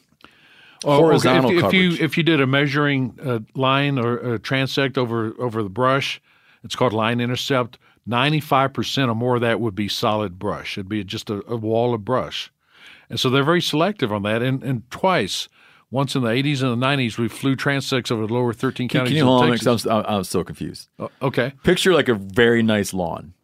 Okay. uh huh. That would be zero percent. Well, no, no, that was the, Sure. and picture you're an ant going Okay. through a very thick lawn. Okay, Would that ant say this is 100% brush coverage uh, uh, as he finagles his way through a thick grass. well, it depends on your grass, I guess. You know, if you have a solid stand of grass, yeah. If it's spotty, maybe not. But okay, so if you measured, that's what I'm saying. Like if you measure 100 centimeters, so I take a a thing that has 100 centimeters and I a, a stick and I hold that stick up. 9.5 of those centimeter marks are going to have a piece of vegetation. There, touching it. There are a few different ways to measure, but the one I have always liked was it's called line intercept. You you do a, a, a tape measure for say ten feet, Okay. and then you, you identify what's called the drip line of each shrub, individual shrub, where the, the foliage canopy, and then you, you consider that continuous. No, I got you. And so if, right. if you measured over that, then that that's what I got you. Because I was saying that's some thick ass brush of 95. Well, yeah, and and those, what's interesting is those two small tracks that remain is what's left of the. They called it the El Jardín back in the early 1900s, before the Rio Grande Valley was cleared. There was a lot of of the El Jardín, the garden, Spanish, just solid brush, and that was one of the last vestiges of of the core population of ocelots. What's kind of ironic is prior to this the Spanish. Uh, explorations that occurred in the 1600s, there are a lot of accounts of South Texas being a grassland or primarily a grassland. So that probably wasn't really good ocelot habitat except along the rivers where you had the, really dense brush. Over time, uh, because of the, the, stopping the fire and overgrazing, we've had more encroachment of brush over time, and that's benefited the ocelots. So we've we've actually helped the ocelot in some places in some ways. And there's yeah. some some places like the ocelot population on the Yturrias. There's a there's a ranch there called the Punta del Monte, and that's just the point of brush the the point of the woodland. That, oh, is that right? Yeah, yeah, yeah, And so that that was so, the old Spanish name. So even as thick as we've seen it on the multiple South Texas ranches that we've gotten to hunt on, it's still not thick enough. Probably not, because a rancher, if he has to ride a horse through that, says it's thick, but it's a very special kind of thick. And we've done surveys, and we found that less than one percent, really less than one half of one percent of South Texas has that very special cover type less than one half of one percent. Wow. And that's why they're. and that's what present. And that's I mean they call it the brush country. yeah. yeah, they should. Wow. It used to be like the wild a, horse like desert. An asterisk. they need to have an asterisk after it. Kinda. Yeah. the the brushy. Kind of brushy country. Yeah. So, so, so that's what been, that's what prevent, that that's, that that like answers his question. Like, why okay. are they not? If we're not just out shooting them willy nilly and trapping them, well, that's part of it. But, they don't but have anywhere another to go. important part is they're very poor dispersers because that spotting pattern that they have, they stick out like a sore thumb in the open. So they, they need that dense brush to move from one area to, to the other. Those two populations are separated by less than 30 miles. And over 35 years, we've never documented one ocelot moving to the other. That's it. Even that distance. That's one of the That's questions I wanted to ask is what's the, when you throwing a collar on one of them, what's the farthest you've ever seen one of them go wearing a collar? 26 miles. Uh, and that went from the ranch population down to what we call the Port of Harlingen. Typically, it's about 10 miles, and that usually ends unsuccessfully being killed on the road. What happened to him? Well, well, he was killed on the road too. That the longest one, the port, he was. The, that's how we find him. They killed on the road. So this ideal of, of the disconnection or so connect, the, the one Mexico, you had that went the farthest. Yeah, he's went farther the than they normally fall. It went farther than they normally make it, but succumbed to the same thing. Yep. Yeah, and the problem is they go into the highly developed Rio Grande Valley, and there's a tense road network there. So it's just a gauntlet. Once they leave the population, they're going through a gauntlet that often is demise, you know, the road. Do they head when you got a collar on one? Do they head in a direction that makes sense? You know, I've always thought about that. The, the doesn't have a map. Yeah, yeah. He has no yeah, clue but we where don't, he's going. We don't, we don't really understand this stuff though, because like you look at I don't know all kinds of stuff, man. Like humpback whales, bowhead whales, sea the, these various sea turtle species that do insane stuff. My brother had a bunch of pigeons that were born in his yard.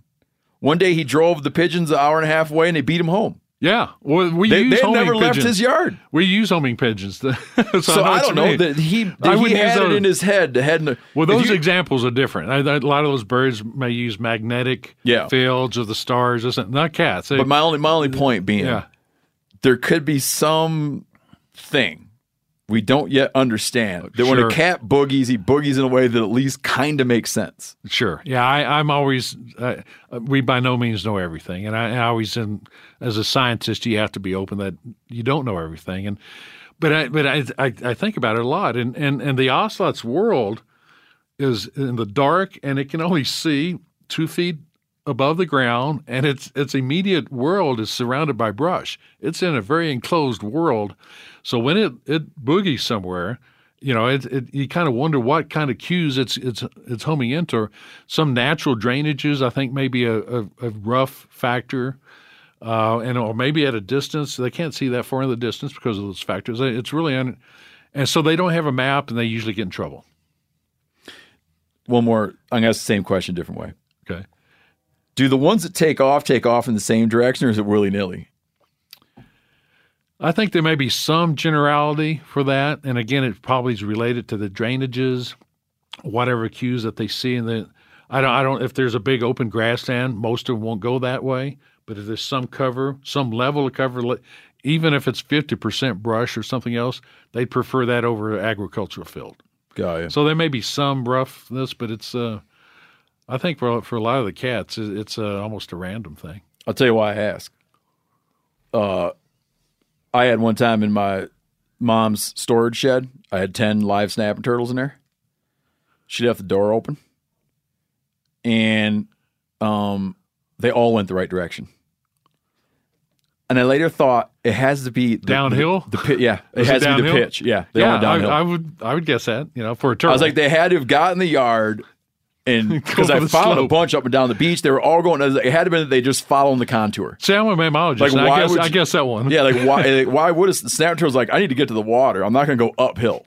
Yeah, I, it, I bet there are some cues like that. That different taxons, uh, you know, respond different ways. Yeah. That's interesting. It's like anytime I've headed to the water, it's always been downhill. so that's, so if your plane crashes in the mountains, you follow the creeks down. right? yeah. Uh, yeah. It, you, when we were laying out some, when you were working with Corinne to put down some some things that we wanted to discuss, you had three motivations that drive ocelots, and then parenthetically it says, and most small cats, is uh, sex, hunger, and fear. Yeah, Uh, I've learned that from my my my two outdoor cats that are pretty wild, and I, I just sit around and watch them. And, and You they, better watch out because Cal will hunt them down and kill them. Cal's on an anti-cat crusade, not Well, he is. yeah, Oh, feral cats. Well, no, I, I appreciate him more than most. I He's a soft man with a dog and a hard man with a cat. Yeah, well, I, I like dogs. I like dogs more, Cal. I, I like dogs more than cats, but I, I, I keep a few around for behavioral observations. A- any animal it it helps you out tremendously. There, there's so many cues that help hunters, and it, it's well worth your time to have an animal in your life. And and being anti-cat isn't entirely correct. I, I am shocked at uh, the duality of uh, people's morals when it comes to uh, domestic cat ownership. Yeah, that you don't like the guy that hunts two pheasants a year, but meanwhile your cat, uh, that that that feral and free wandering house cats kill more birds than there are Americans every year. Yes. Yeah. Um, and I, I did on this subject, uh, like what, what is the, is there overlap between a domestic cat population and, and is there a concern for uh, disease transmission? That to- toxoplasmosis, I believe is what it is. Yeah, good question. Yeah, there, there's right near the El Sauz Ranch is a small community of 100 people called Port Mansfield, and there have been some studies that have shown feline leukemia or some disease. 100 people, 2,000 cats. Go ahead. Well, you, you, you probably, yeah. And and and what I worry about them is the bobcats probably coming into town or the edge of town, which they frequently do, getting that disease to bobcat and then into the ocelot population only about four or five miles away. So, and and that's one thing we worry about. Mange is another thing. Coyotes will get mange, usually a different kind of mange. Uh, uh, cats will get notoedric mange and they get sarcoptic mange, but we we worry about house cats. But usually cats won't live too long. Coyotes will kill them. Uh, uh, great horned owls will kill them I, in the wild. Although surprisingly, some places you can find some house cats, but most of the time they won't live too long in the wild. How do they arrange themselves? Like when you have a little population, you have to imagine that they're structured somehow, right? I mean, they're interacting with each other. You, you're talking about ocelots or house cat? No, House cats. are- ocelots. Okay, yeah. Uh, ocelots, uh, yeah, it's it's it's kind of the typical system, social organization you see for the 33 species of small cats. Most people don't realize that, but I'm just amazed. There are 33 species of small cats, and many of them show the same system where where the strategy of the female is to breed and find a home range that's big enough that will support her young, raising her young over a, a year or two, even with variations of drought and wet periods. Uh, but the male's strategy is to try to, and she so the female wants to make sure her young survive to breeding age, and um, the male strategy is, is is not does not take part of, of caretaking for the young, but it wants to breed with as many females as it can. So that male is monitoring the territory of one female, two females, or sometimes three. And that means it spends a lot of its time traveling and checking to find out when the female is in estrus or reproductively active. And if it wants to have, overlap two home ranges, two females, it's moving a lot. Getting hit by cars. Well, yeah, if, if there are roads in between, there there will be, and and the but on the the ranches where there aren't roads, they're they're moving a lot, and um, and, and they try so they're so they're they're optimizing their ability to spread the genes that way. The female wants uh, she knows that the, the, the males aren't going to help with with raising the young any. So it's really interesting strategy and and um, and the males I think uh, for many small cats will they'll monitor the females and probably they'll fight with other males and they definitely defend the territories. We've had three instances of one male killing another male. All cats will kill other cats, different species, same species. Um, and the bigger cats kill the smaller cats pretty easy. Uh, but um I, I've got a photo of this one ocelot and a jaguar in Mexico, and you can tell as it's at a watering hole. And uh, they're they're the jaguar's about to kill that ocelot. So so cats. Oh, really? And you caught him in a photo at that moment? Well, yeah, another person in Mexico. It's it's, it's one photo, uh, and they're both responding to the flash of the camera. But that ocelot, that first, there are two photos. In that first photo, the all the hair standing out on the tail of that ocelot, and its one hind leg is already looks unusual, like it's already broken. I think they already had a bite before that. uh, And the, the three seconds later, the next camera, they're both looking back intensely at each other. And I bet if it had another three seconds, that ocelot would be dead. yeah. So so uh, so that's a, that's a problem. But they they display a lot, and they they try not to fight. They they scent mark their home ranges and territories. They don't want to fight because if you break a canine or you lose one eye, your chances of surviving much longer is, is not good. If you had to uh, crystal ball it, right? How long you been messing with ocelots for? Thirty eight years. Okay, so what year will it be in 38 years? It'll be 2058? No, the hell? I'm a wildlife science. I didn't, I didn't, Yeah, I didn't take Yeah, math. you did the math right. Yeah. What, what year is it? Nailed it. 2058. 2058. In 2058, uh, our ocelot is gone. In Texas, they're still around. You think so? Yes. Yeah. 2058. Yeah, uh, yes, I do. Because you, you have the East Foundation, who's going to work with some other landowners and do what it takes to maintain those into the future. I'm convinced. And hopefully that's get the, good. the translocation. All I ever do do anymore things- is read about bad stuff, man. I'm, I'm glad to hear this. Well, you know, I, I probably changed my attitude five or 10 years. I spent the first 30 years pretty pessimistic and giving presentations that people come up at the end and say, I wish you weren't so pessimistic. and be a little more No, are you, are you just being strategic by being optimistic? No, I really believe that. Really? You're not Yeah. just you're not trying to play the long game a little bit with me? No, no, I really, I really believe that. I think it's I'm a not- dumb and dumber approach. I mean, there's there's there's a chance that ocelots are going to make it, and just like Well, in- if we do the things we need to do, and I think we will. Really? Yeah. Tell people uh give people a little rundown on what they can do to find out more about ocelots and more about the work to save ocelots, but you know, how people might be involved. Yeah. Well, uh, one is check out our website, the Caesar Kleberg Wildlife Research Institute, and then the East Foundation. I'm sure that you can get some information from both of those. Yeah, east eastfoundation.net.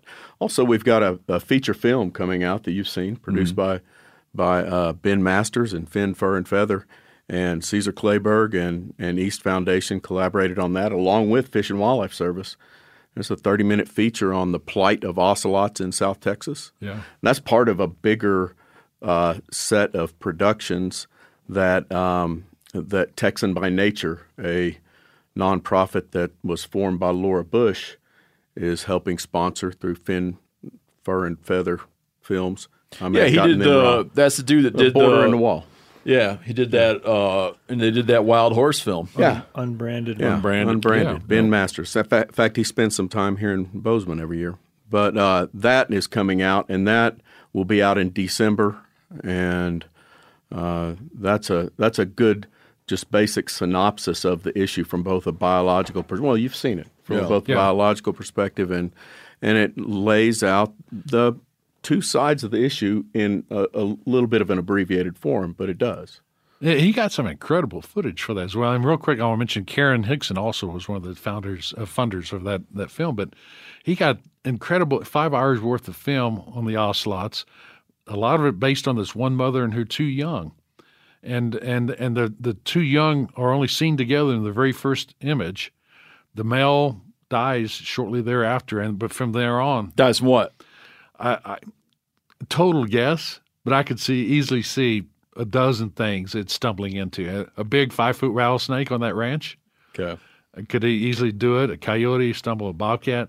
There's a variety of things that could do it, and and uh, um, but and and he, I think he has a, a, a like a, a one segment of, of of also drinking water for six minutes.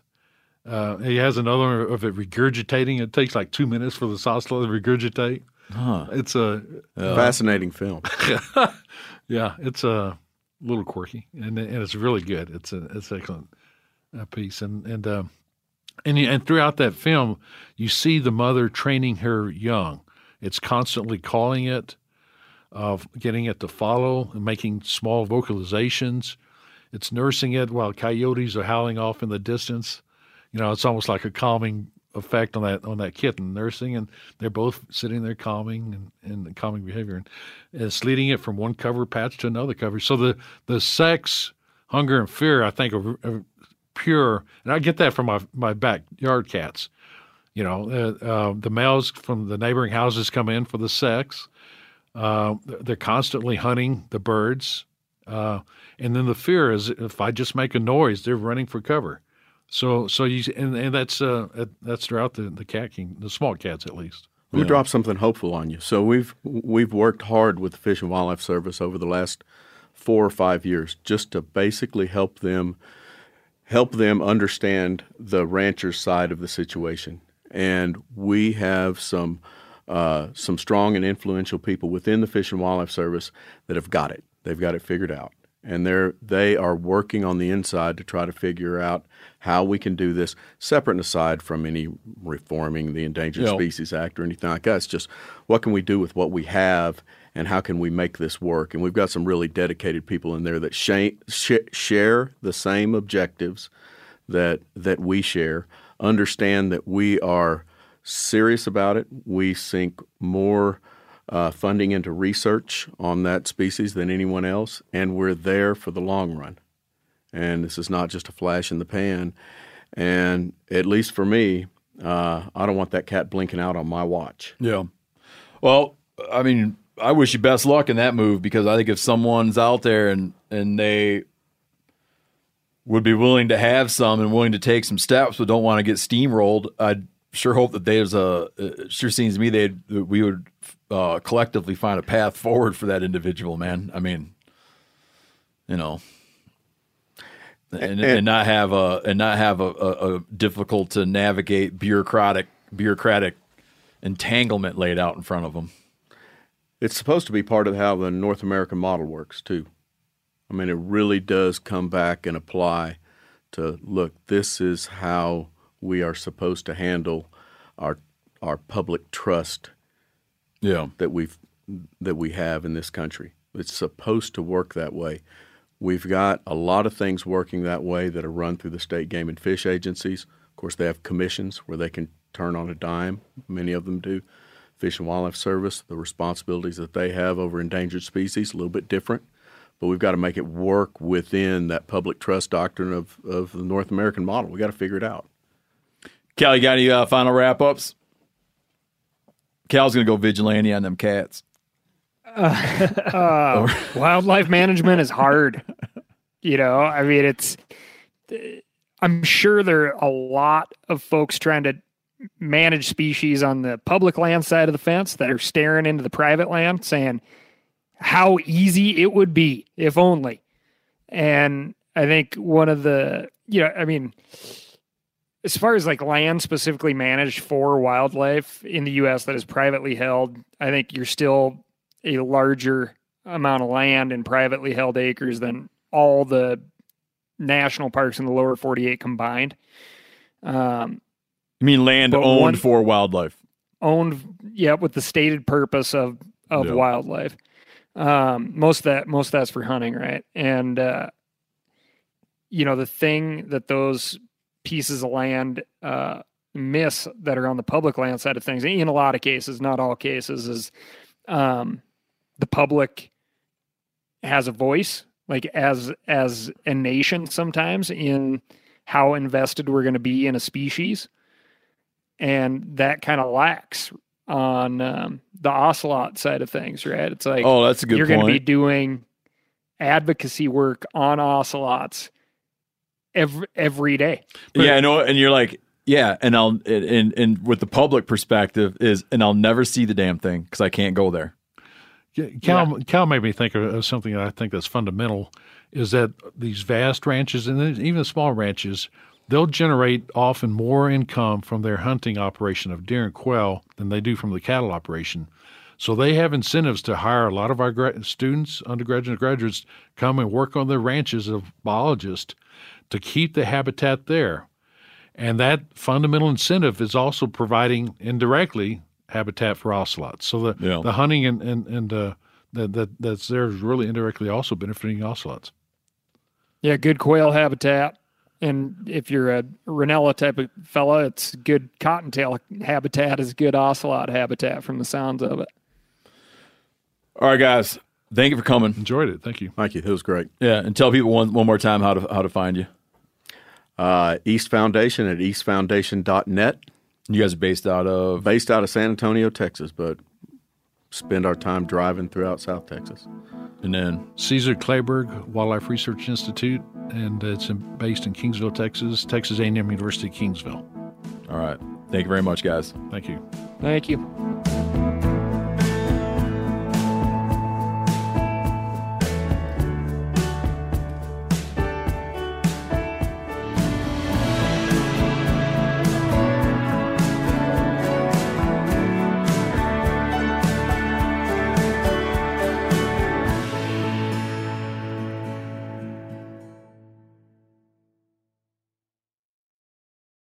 Hey, you ever needed something for your home but don't have the cash or credit to pay for it? You can do that at Aaron's. Yep, you can rent to own appliances like washers, dryers, or refrigerators, furniture for your living room or bedroom, even tech. Plus, Aaron's has great brands like HP, Samsung, and Ashley. Life's always changing. Keep it, return it, upgrade it. Aaron's fits your life instead of the other way around. So check out your nearest Aaron's store or visit Aaron's.com to see what I'm talking about. Approval isn't guaranteed and some restrictions apply. You got to see your local store for details. Two thirds of Americans are at risk of experiencing an electrical blackout. You could be one of them, sitting in the dark and cold for hours, for days, maybe even weeks. Are you ready to protect your family? You could be with the Patriot Power Solar Generator 2000X. These things are sweet because this generator has double the capacity and is expandable. Go to 4patriots.com slash meat eater to get your solar generator now. You'll even get a solar panel included free. Go to 4patriots.com slash meat eater.